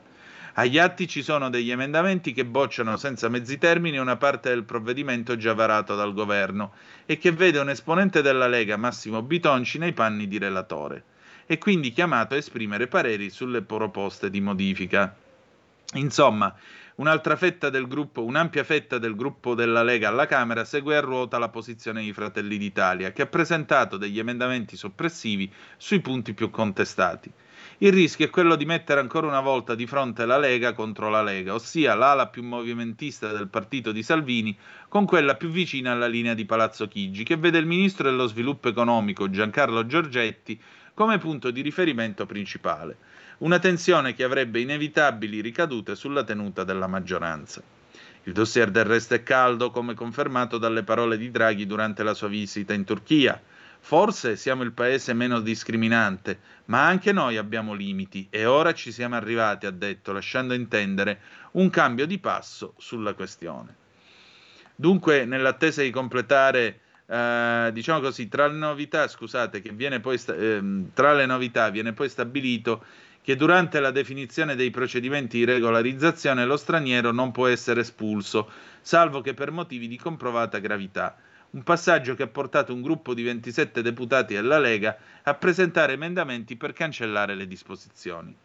Tra questi ci sono Claudio Borghi, il più scettico nei confronti del governo Draghi, ma anche esponenti di primo piano come l'ex sottosegretario Claudio Durigon, il tesoriere del partito Giulio Centemero insieme ad Alberto Gusmeroli e Vanessa Cattoi.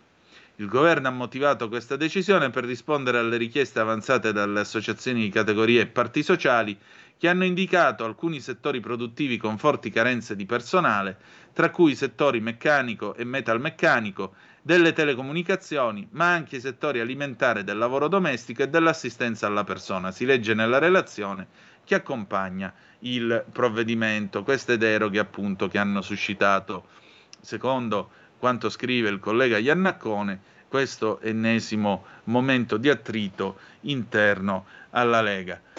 Eh, piglio un po' di fiato, 0266203529 se volete intervenire, prendiamo un paio di telefonate al volo. Nel frattempo è arrivata un'altra zappa al 346 642 7756 Cosa si può pretendere da un ex bibitaro che si crede uno statista e come ministro degli esteri si fa prendere in giro da tutto il Medio Oriente e il continente africano? E, sai, eh, io vabbè, non voglio farvi il disco rotto, lo sapete che più volte a Zoom ho espresso il mio parere. Questo paese ha bisogno eh, di recuperare il suo ruolo nel Mediterraneo. L'errore purtroppo è stato fatto più di 30 anni fa quando eh, Agnelli disse, disse eh, che dovevamo varcare le Alpi e non eh, attraversare il Mediterraneo. E questo fu un errore di una miopia unica perché in realtà eh, il problema non era out-out, il problema era et-et perché era necessario appunto eh, consentire, mh, mm, cioè capire che sì, abbiamo la testa in Europa e su questo siamo tutti d'accordo, ma l'Italia avrà sempre i piedi a bagno nel Mediterraneo e se tu sei nel Mediterraneo e sei l'Italia, a maggior ragione devi avere una politica araba e una mediterranea. Moro, Andreotti e Craxi ce l'avevano data questa politica. Voi ne vedete più in giro di politica araba e mediterranea di questo paese? Se c'è un problema, Draghi a chi telefona? Craxi avrebbe saputo a chi telefonare. Pure Andreotti. Moro non ne parliamo, ma questi due, solo per limitarci a questi due, ad Andreotti e a Craxi, state tranquilli che già nel 2011, quando è cominciato tutto il casino con le primavere arabe, chiedere a Suad Sbai per ulteriori chiarimenti sul tema, eh, state tranquilli che se fossero stati ancora in attività, sia Craxi che Andreotti avrebbero saputo a chi telefonare. Va bene, riprendiamo eh, il nostro cammino, passiamo adesso all'Inghilterra, a quello che sta... C'è una telefonata, pronto chi è là? Ciao, sono Marco da Mantova, Antonino. Oh, Mantova dorata, dimmi tutto. Allora, innanzitutto ti do un paio di titoli, visto che domani è venerdì e c'è chi andrà a ballare? Sì, eh, anch'io vorrei andare a ballare. Dove? Dimmi. Dove andiamo a ballare? Eh, scusa, cito Gianni De Michelis perché De Michelis come ideale, che cavolo. Dove andiamo a ballare venerdì sera?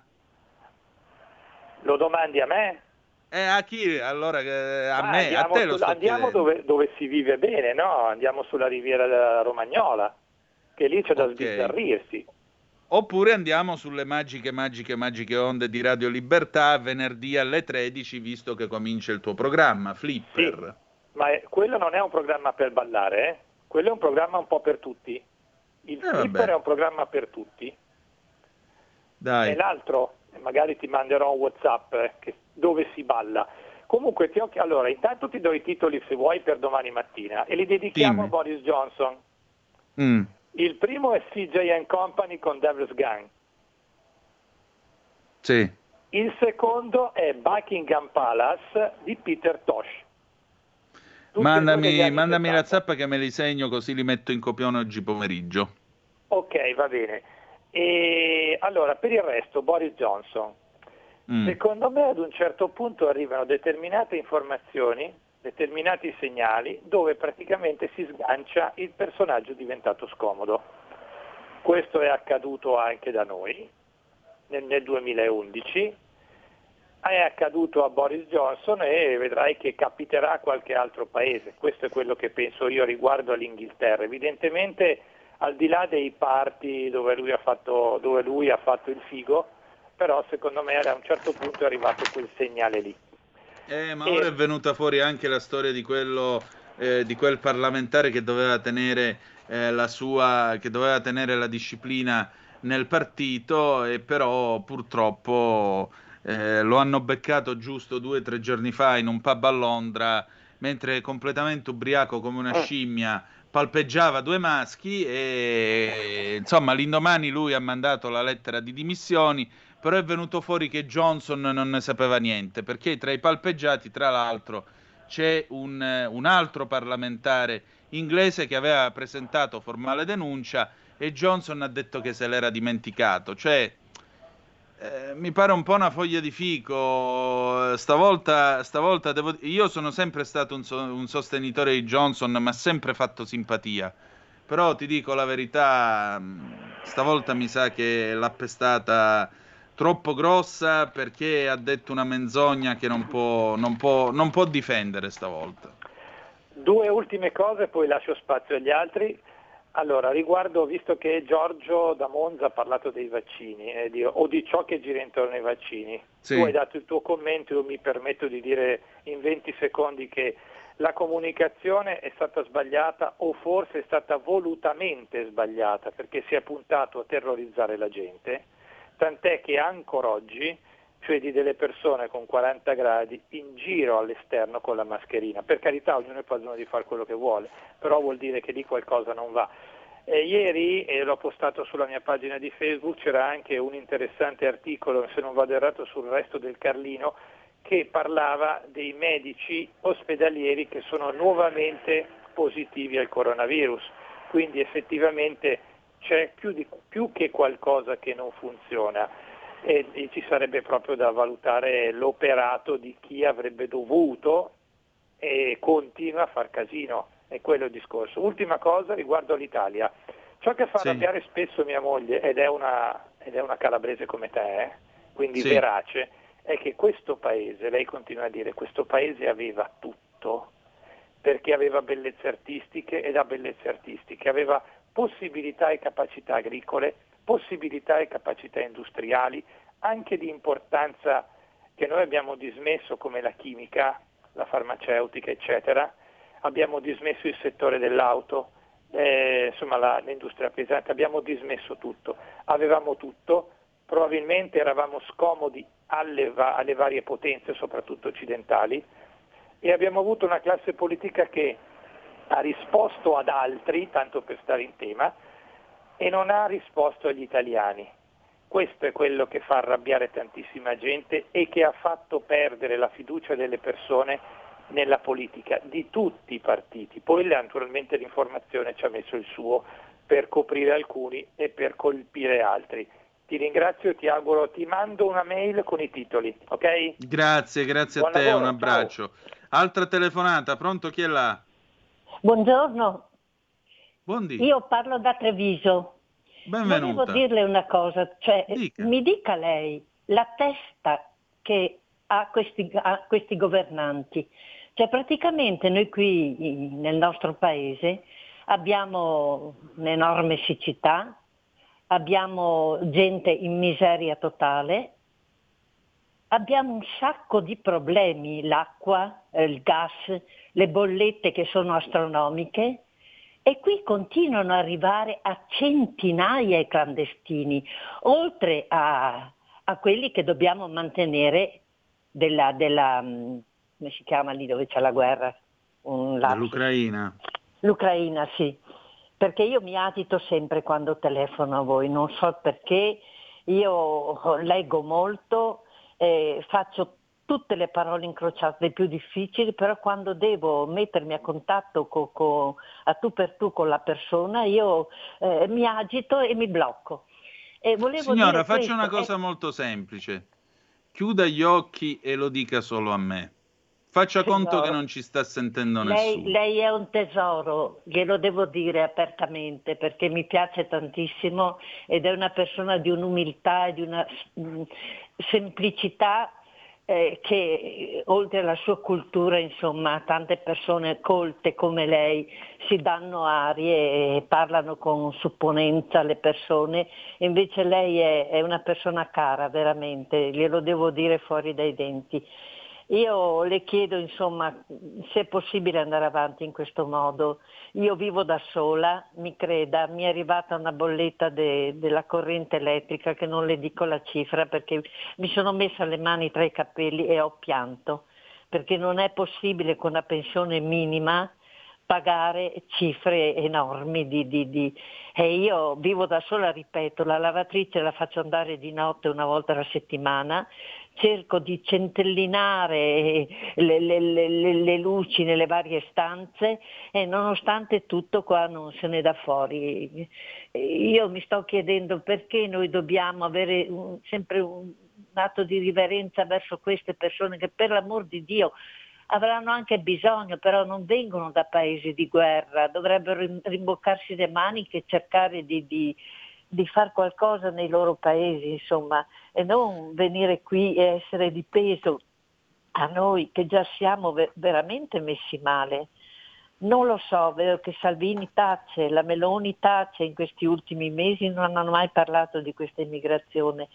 E qualcosa si deve fare per l'amor di Dio. Signora, mi pare di capire che lei sia in pensione. Le chiedo scusa perché è una domanda che alle alle ragazze non si pone, però gliela pongo perché vede lei al di là delle considerazioni o le posizioni che possiamo avere in tema di immigrazione, lei è il sangue che cola dalle ferite di questo paese, visto che con la minima deve pagare bollette salate e a pianto. Quanti anni e ha? 400 euro di affitto, noti bene. Ecco, più l'affitto. Quanti anni ha lei che è sola? 75 purtroppo. Ecco, eh, posso dire una cosa, vergogna, non a lei, mi creda, vergogna. No, io Vergogna a questo di condurre paese. una vita decorosa, cerco anche di, di tenermi su fisicamente, eh, mi passo anche un giro di battita attorno agli occhi, cerco di pettinarmi bene, di vestirmi, diremo con... Deve avere cura di se stessa perché lei ha una dignità. La dignità non ce l'ha un paese che non permette a una persona arrivata alla sua età con la minima di campare tranquilla e quantomeno riuscire a pagare l'affitto e le bollette. Sono ridotta così perché ho sempre condotto una vita di onestà e, e rispetto per gli altri. Le dirò una cosa, io quando avevo 20 anni mi hanno, mi hanno eletto reginetta del Comelico, tra Mm. virgolette. Complimenti! Grazie. Io niente, mi complimento ancora con lei e la saluto e le auguro tutto il bene possibile, sia in salute che, che- che in soldi, ecco. E quello ce lo auguriamo tutti, ma ad averceli glieli darei io davvero, glieli lascerei, altro Ma che so, battute, ma i guardi, 200 non euro ho- sotto non al lavandino in dubbi, bagno. Conoscendo per- lei, io dal Eh? primo giorno che si è presentato alla radio ho avuto modo giorno dopo giorno di, di capirla nel profondo e lei è una Grazie. persona veramente, guardi, unica perché traspare proprio dalle sue parole, dai, dai suoi discorsi, una bontà d'animo infinita. Niente, Signora, al microfono io della radio, la radio è cieca ma ci vede benissimo. Se uno voglia- fa il figo, il falso, non è se stesso, stia tranquilla che lei mi mandava a quel paese dopo 30 secondi, perché la radio è questo, è un giudizio di Dio, un'ordalia tutti i giorni.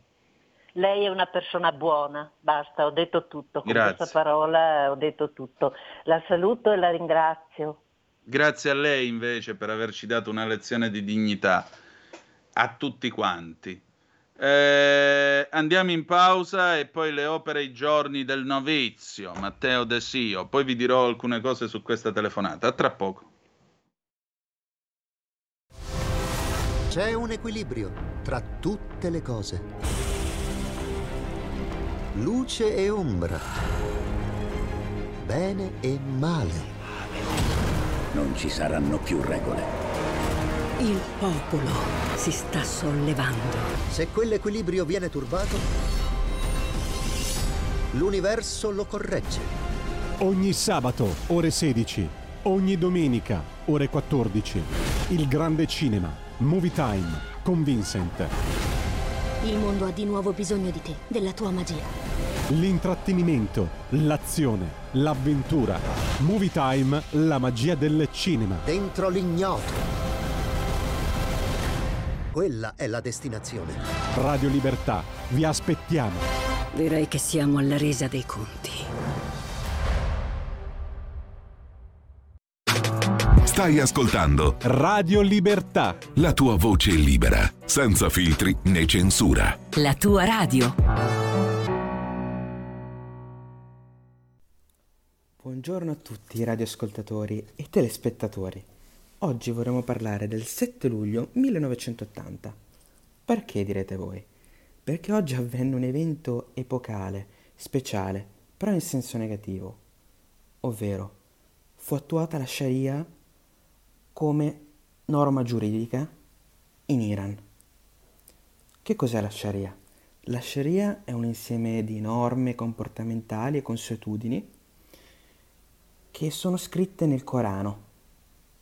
Il Corano è, come tutti sanno, il libro sacro per i musulmani. Ma in alcuni paesi, come l'Iran e l'Arabia Saudita, la Sharia viene usata anche come norma giuridica, come fonte, dicono così eh, i giuristi, come fonte del diritto.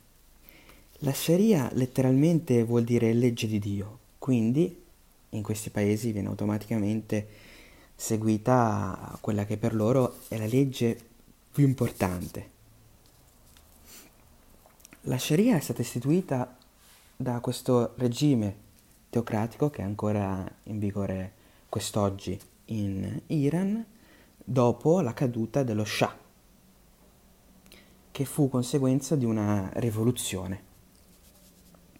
Era uno strano periodo quello della rivoluzione in Iran, perché tra il 70 e l'80 lo Shah, che prima era più moderno, era magari più vicino ehm, alle, alla visione dell'Occidente, fece alcune leggi sia progressiste per quei paesi, ma anche conservatrici.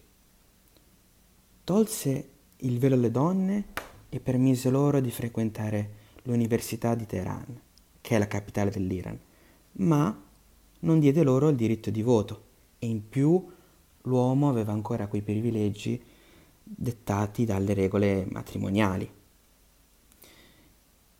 Le donne che cominciavano durante il periodo dello Shah però a vestirsi sempre più come le controparti, tra virgolette, occidentali, cioè sempre più libere, con, eh, ci sono delle foto eh, di donne in bikini in spiaggia, quindi assolutamente moderne per l'epoca, parliamo degli anni 70 e 80.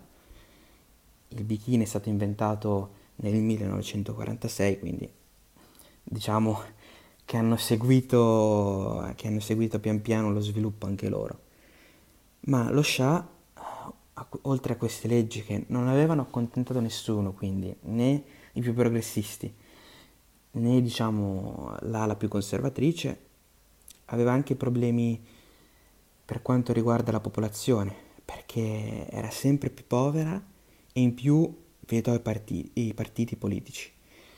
Quindi i miglioramenti furono solo per una parte limitata della popolazione, quella più ricca, ma il popolo soffriva.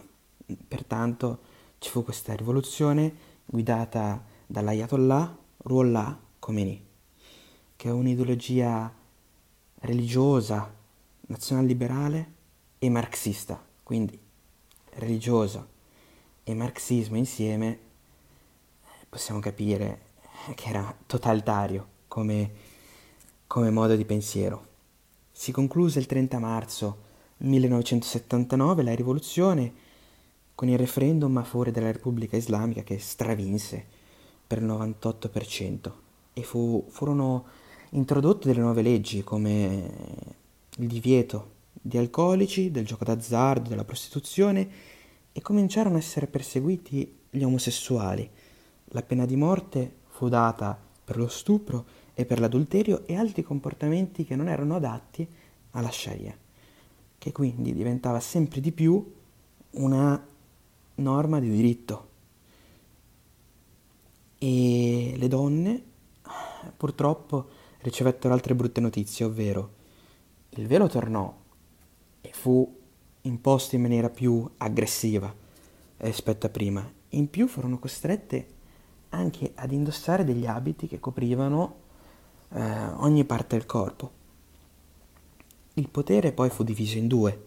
Ci fu quindi sia il Parlamento che il Presidente della Repubblica da una parte, che erano diciamo che avevano più un potere eh, nominale, ovvero il vero potere, quello, quello esecutivo, quello delle leggi, eccetera, era in mano ad altri organi, ovvero la Guardia Suprema e il Consiglio dei Saggi. Ed erano organi di potere e sono organi di potere di ispirazione religiosa. Quindi la Sharia ormai si era introdotta, la, il fanatismo religioso si era ormai introdotto anche all'interno dei palazzi di potere. Quindi, in chiusura, mi viene da dire, ovviamente una condanna a tutti i paesi che, una condanna formale, nel mio piccolo, a tutti i paesi che obbligano la propria popolazione a vivere in questa maniera. In più consiglio un film che è animato, ma in realtà è adatto per tutte le età per capire meglio la situazione in Iran, ovvero Persepolis. E la linea torna ad Antonino Danna. Grazie Meneghino Volante, bravo il nostro Matteo Desio che ci ricorda appunto i vari passaggi della storia, in particolare mm, questo dell'introduzione della Sharia nell'Iran eh, ad opera dell'Ayatollah Khomeini. Mm, eh, volevo tornare, volevo tornare un momento sulla telefonata che abbiamo appena ricevuto. Eh, molti di voi stanno mandando delle zappe al 346 642 7756, una delle telefonate più belle ed emozionanti mai sentite che condivido totalmente. Un bacio alla signora Veneta, Giacomo Trasporto Azoto Liquido, un saluto a te invece e a tutti gli amici camionisti che ci ascoltano dai loro mezzi. La signora ha perfettamente ragione, ma a Draghi e agli italiani non interessa nulla, uno che poi confonde la Camera col Senato.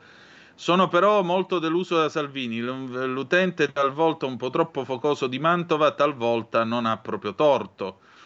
Poi Maurizio, bellissima telefonata, orgoglio, politici, vergogna. Siamo dipendenti dall'Europa, per avere una politica araba si passa dal chiedere il permesso e l'opinione degli europei, Francia e Germania. Di Francia e Germania parliamo tra poco con Claudio Borghi. Ehm, vedete, sapete, ci sono tutti questi anche tra i miei colleghi, tutti questi che eh, vogliono un mondo più bello, più giusto, più sano, più santo, che naturalmente bolleranno questa telefonata come la classica telefonata eh, della vecchia leghista razzista che chiama e dice ah ma è tutta colpa eh, degli immigrati, noi invece facciamo la fame e allora i terremotati, e allora i marò e tutto il resto. Invece, se permettete, se posso esprimere il mio mediocre parere, ripeto, chi se ne frega, però sento il, il dovere di dirvelo. A me pare che intanto questi sono discorsi che voi potete sentire dal, dall'uomo medio della strada, quello che ancora ha un minimo di, di, di, di attinenza col sociale. Secondo, mi sembra il legittimo grido di dolore di una persona sola, di una persona sola, che eh, vive con tante difficoltà e una pensione minima. E lo dico a quelli che sono nati verso il 1980 come me. Mettetevi nei panni di questa donna, perché a noi la pensione non la daranno. Quindi pensate alle telefonate che faremo noi quando avremo 50, 75 anni. Nell'anno di scarsa grazia purtroppo per noi 2055, se ci sarà il 2055, visto quello che accade ora nel mondo. Dice, ma la signora ha fatto un discorso qualunquista. Può anche darsi che il discorso sia qualunquista, può anche darsi che sia andata fuori tema. A me non me ne frega niente, a me frega la sostanza però del fatto. E la sostanza è che c'è una persona che per tutta la vita ha cercato di Mm, eh, fare la sua parte, costruirsi un futuro, costruirsi una vecchiaia serena, che adesso però si trova a dover convivere con la necessità di pagare l'affitto e pagare la bolletta e non ce la fa. Ed è una persona di 75 anni, sola. Direte voi, eh, ma la vita si è allungata, eh, ma... Sì, sì, per carità, io non discuto questo. Ma resta il fatto che è sola e i conti pesano. Ed è questo il sangue dell'Italia, perché come lei quanti ce ne sono in questo paese? E non importa essere di destra, di sinistra, verdi, gialli, rossi o quello che volete voi, questo è il sangue che geme dalle ferite di questa nazione. E torno a ripetere a quelli nati nel 1980 come me. E... Lei almeno chiama e dice io ho la minima. Noi altri chiameremo e che diremo? Tutto qui. Sono arrivate altre zappe nel mentre, vediamo un po' che cosa ci è stato scritto. Buongiorno Antonino, Matteo De Sio spiega in un modo perfetto, ma purtroppo a me fa dormire e mette ansia. Comunque un mio parere, Francesco da Genova. No, dai, che cavolo. Se fa dormire come fa a mettere ansia? E eh dai, su. Tonino, fai un dispetto al direttore, metti va pensiero su questa mitica radio. Mario da Monza e, e Brianza, eh, ma eh, noi siamo Radio Libertà, il tempo in cui la mattina c'era il Vappensiero è terminato eh, qualche mese fa, eh, quindi. Altra telefonata, ce ne sono due in attesa, le prendiamo subito. Pronto, chi è là? Eh, pronto? Eh, buongiorno, sì. chiamo da Trieste. Eh, buongiorno a te. Io spero che la signora, mh, se non è vaccinata, eh, mh, eh, sia felice perché mh, diciamo che giovedì, tra, tra, eh, nella notte tra giovedì e venerdì in Commissione Bilancio della Camera la maggioranza di governo ha approvato una mini sanatoria e tra le tante cose si poteva anche ehm, togliere quei famosi 100 euro per le persone che non si erano vaccinate. E purtroppo eh, la Lega si è astenuta e tra l'astensione della Lega e il voto contrario dei 5 Stelle eh, la legge non è passata. Eh, questa eh, legge era stata proposta dal gruppo di alternativa che sono fuoriusciti da 5 Stelle e, e, e, così, e tanti altri partiti. Quindi ehm, non mi pare che la Lega sia, co- diciamo che mh, nuovamente ha dimostrato un'incoerenza totale. Io non sono mai stato contrario al, al fatto che la Lega eh, fosse entrata al governo, assolutamente no, però ha dimostrato una incoerenza totale. Io quest'anno, a differenza di altri anni, il 2 per 1000 l'ho dato a un altro, a un altro partito che ha avuto la coerenza eh, di mantenere una linea e, e, non so neanche se darò il voto sinceramente. Il contributo a Radio Libertà lo darò sempre, ma eh, sono un po' perplesso sul fatto di dare il voto alla Lega. Eh, o ritorna a parlare di euro, eh, autonomia, eh, uscire da questa Europa, non dall'Europa, da questo tipo di Europa, eh, oppure a, a, questo punto, visti i sondaggi, si merita quello che ha, eh, cioè non, non, si scappa. Grazie. Grazie, altra telefonata, pronto chi è là? Pronto, buongiorno, ciao Giampiero Renate. Benvenuto.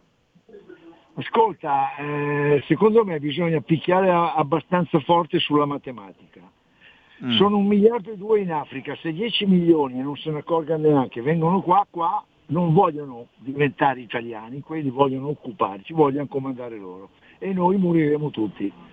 Tutto qua, la matematica, non, non, non, esistono, quelli non vogliono integrarsi, non gliene frega niente di essere ius soli, qui o là, tutto lì. Ciao, buona giornata, grazie. Grazie, buona giornata. Insomma, non mi sembra siano 10 milioni. Altra telefonata, pronto? Chi è là? buongiorno, eh, signor Vanna. Eh, mi chiamo Gianni Andrea Carli, l'ho chiamata giorni fa, mi scuso se sono un po' troppo assiduo.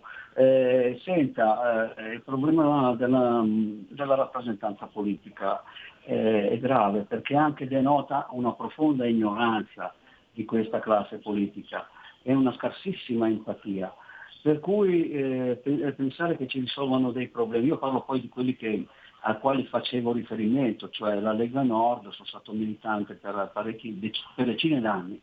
Eh, e quindi la delusione è totale. Eh, si vede che gente che non è preparata quando si trova a quei posti, ha paura. La verità è che ha paura di portare avanti la propria linea, ha paura di essere accusata continuamente di qualche cosa eh, e quindi non, non, osa, non osa fare quello che deve fare. E qui, eh, qui poi siamo di fronte anche a crisi economica e sociale di grande importanza, una linea politica che non, eh, di politica estera che non esiste, eh, una sudditanza da parte de, de la, dell'Italia verso eh, la Nato, vede un po', che non ci difende nel settore che è di sua competenza, tra l'altro, il Mediterraneo. Una volta nel Mediterraneo stanziava la sesta flotta degli Stati Uniti, adesso l'ha più sentita? No, quindi noi siamo scoperti, nessuno ci appoggia nei nostri interessi nel Mediterraneo, noi non siamo in grado di farlo da soli. E quindi che cosa succede? Che dobbiamo subire la politica della Turchia. Ragazzi, della Turchia, ritorniamo al 1912, a Tripoli bel sole amore. Vedete un po' voi, magari si potrebbe anche fare. La saluto e la ringrazio. Prego, buongiorno. Eh, Tripoli però non è quella del 1912 Bel Sol d'Amore. Tripoli è una Cina in miniatura di 90 milioni di anime, in miniatura rispetto alla, alla Cina ovviamente, che fa un miliardo e tre, eh, dove tutta l'Europa ottiene la possibilità di avere manodopera a prezzi accettabili e producono prodotti di qualità pari a quella europea. Mm, lavatrici, televisori, automobili, c'è di tutto e vi ricordo che in Europa, tra l'altro, la più grossa comunità turca è quella che vive in Germania, 5 milioni di anime. Quindi attenzione con gli stereotipi, perché Ankara intanto ha una crescita economica che noi altri nemmeno se pregassimo in aramaico riusciremmo ad avere. E Ankara, avendo i soldi, ha anche delle ambizioni da potenza nel Mediterraneo. Alle ambizioni di chi vuole farsi potenza nel Mediterraneo dovrebbe corrispondere un'ambizione politica di chi potenza nel Mediterraneo bene o male per motivi quantomeno geografici è sempre stata.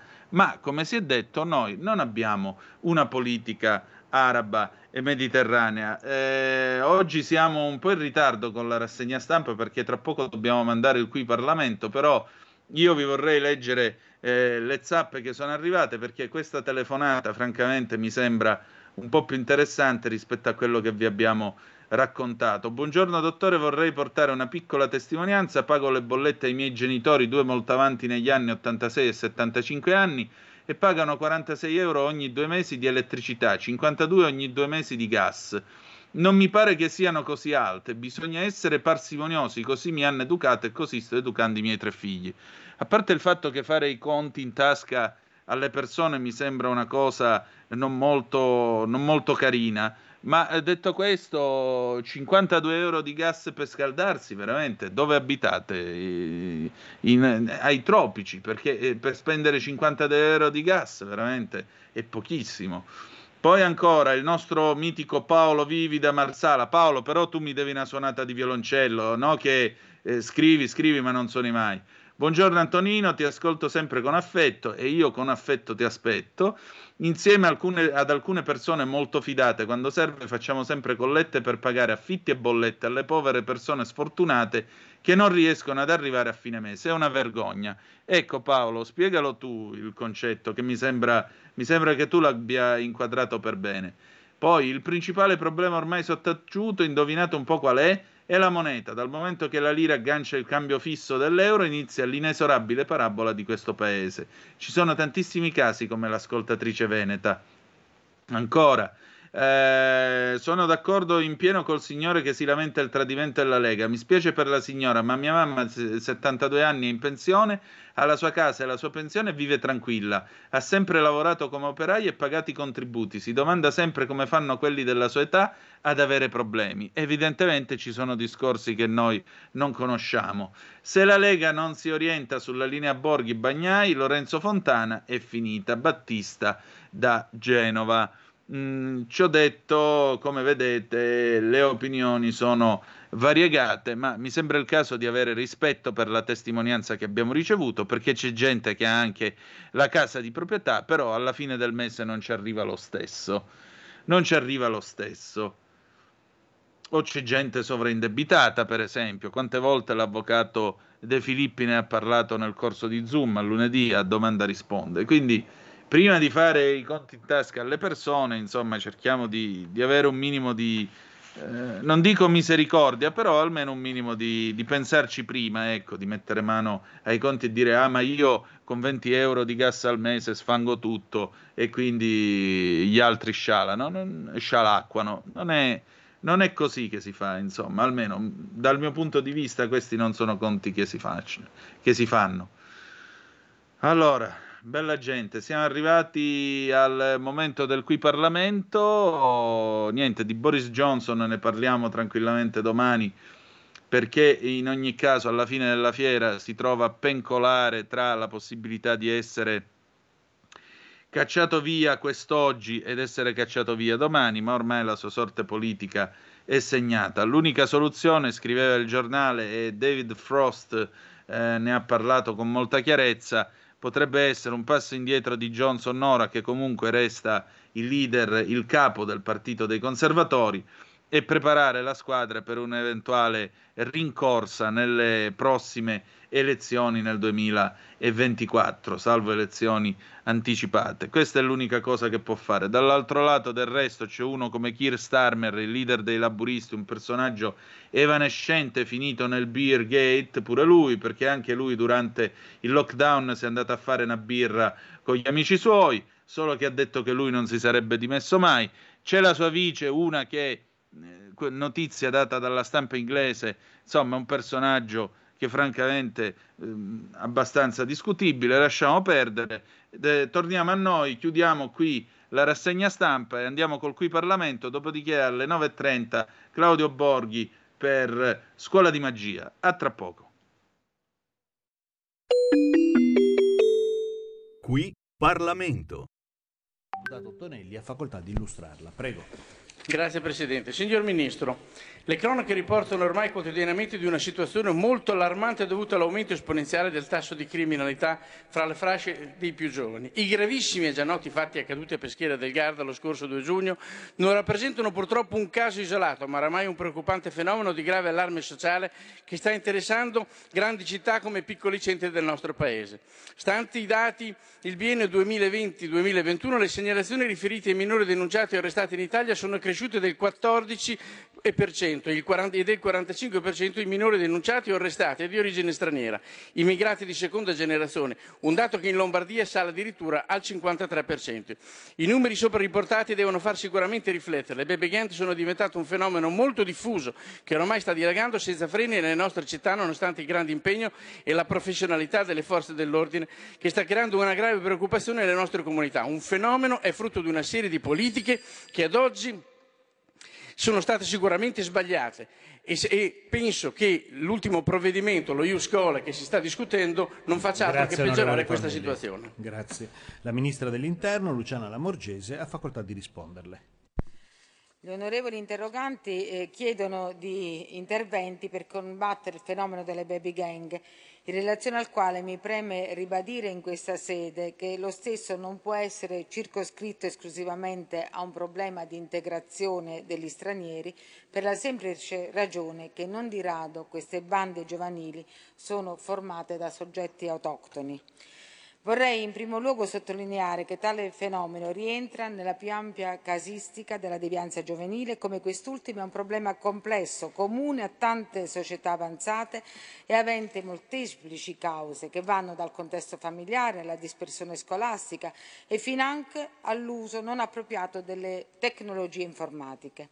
Per tali ragioni dobbiamo essere consapevoli che la risposta delle istituzioni non può eh, limitarsi ad un intervento puramente repressivo, pure indispensabile, ma deve orientarsi anche verso la prevenzione con adeguate politiche di riduzione del disagio sociale e soprattutto attraverso la promozione di una cultura del rispetto e la contestuale affermazione dello sviluppo di rapporti costruttivi e positivi in tutti gli ambienti, ivi compresi quello virtuale, entro i quali oggigiorno si esplica mh, fortemente la personalità dei giovani.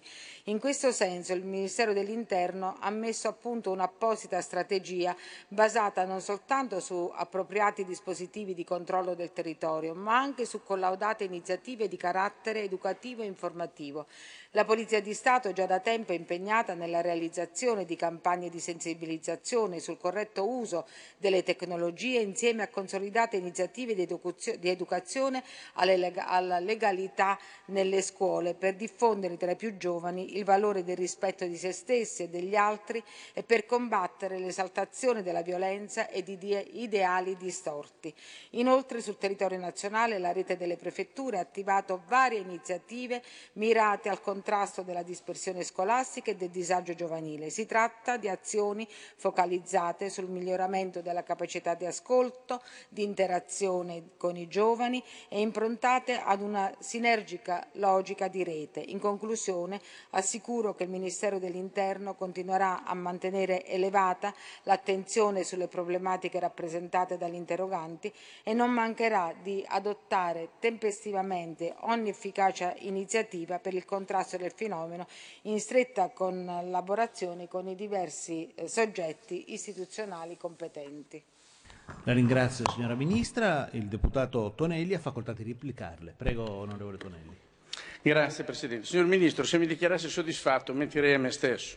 Lei è il Ministro dell'Interno, eh, autorità nazionale di pubblica sicurezza e se non vuole abdicare le sue responsabilità lei deve al Parlamento delle risposte differenti.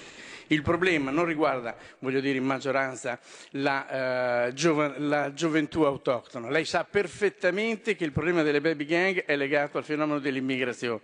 Il fenomeno, vede, questi sono tre giornali di questa mattina della Riviera Romagnola, della mia terra, ma gliene potrei portare di tutta Italia, dove chiaramente mettono in luce quello che sta accadendo e quello che è l'allarme sociale generale. Il fenomeno delle baby gang mette incontrovertibilmente in evidenza che le politiche migratorie dei porti aperti con una falsa ideologica integrazione sono un fallimento o no? I, I, baby gangster di seconda generazione per nulla integrati dimostrano che il fenomeno migratorio vada approcciato con maggiore pragmatismo, mettendo comunque al primo posto l'interesse della nostra comunità italiana e non il fine ideologico? Mi dica, lo spaccato di realtà che ci fornisce il fenomeno di massa come le baby gang dimostra che gli obiettivi del disegno di legge in discussione in questa Camera, meglio conosciuto come Iuscole, è irresponsabile e contro gli interessi nazionali. Da Ministro dell'Interno Autorità Nazionale di PS le faccio una domanda. Ha chiesto un parere sulle infauste ricadute delle Iuscole in termini criminali di ordine di sicurezza pubblica al Dipartimento della PS e ai vertici delle altre forze dell'ordine? No? E perché? Eppure i pareri del governo, tramite il sottosegretario Scalfarotto, a tutti gli emendamenti della Lega posti a porre dei limiti a quelle che sono l'indegnità anche criminale da parte delle persone candidate alla cittadinanza, sono stati bocciati. Loro sanno, lo avrebbero saputo le forze dell'ordine, che se si entra a 12 anni, a 14 anni si acquisisce la parziale imputabilità, se si taglia la testa a qualcuno, se si strupa, se si uccide, se si finisce in un corso, in un istituto di correzione, in un istituto di detenzione, non si può in tre anni ottenere la cittadinanza, eh, poi trasferendo il beneficio alle seconde generazioni che magari anch'essi sono in clandestinità o sono eh, eh, sodali della mafia nigeriana o di altre. Grazie, Io penso che vada affrontato in maniera differente e mi aspettavo tutta un'altra risposta da quello che è il Grazie, Ministero dell'Interno perché questa sua Grazie, ambiguità è grazie. veramente assordante. Grazie. Qui Parlamento. Avete ascoltato la rassegna stampa.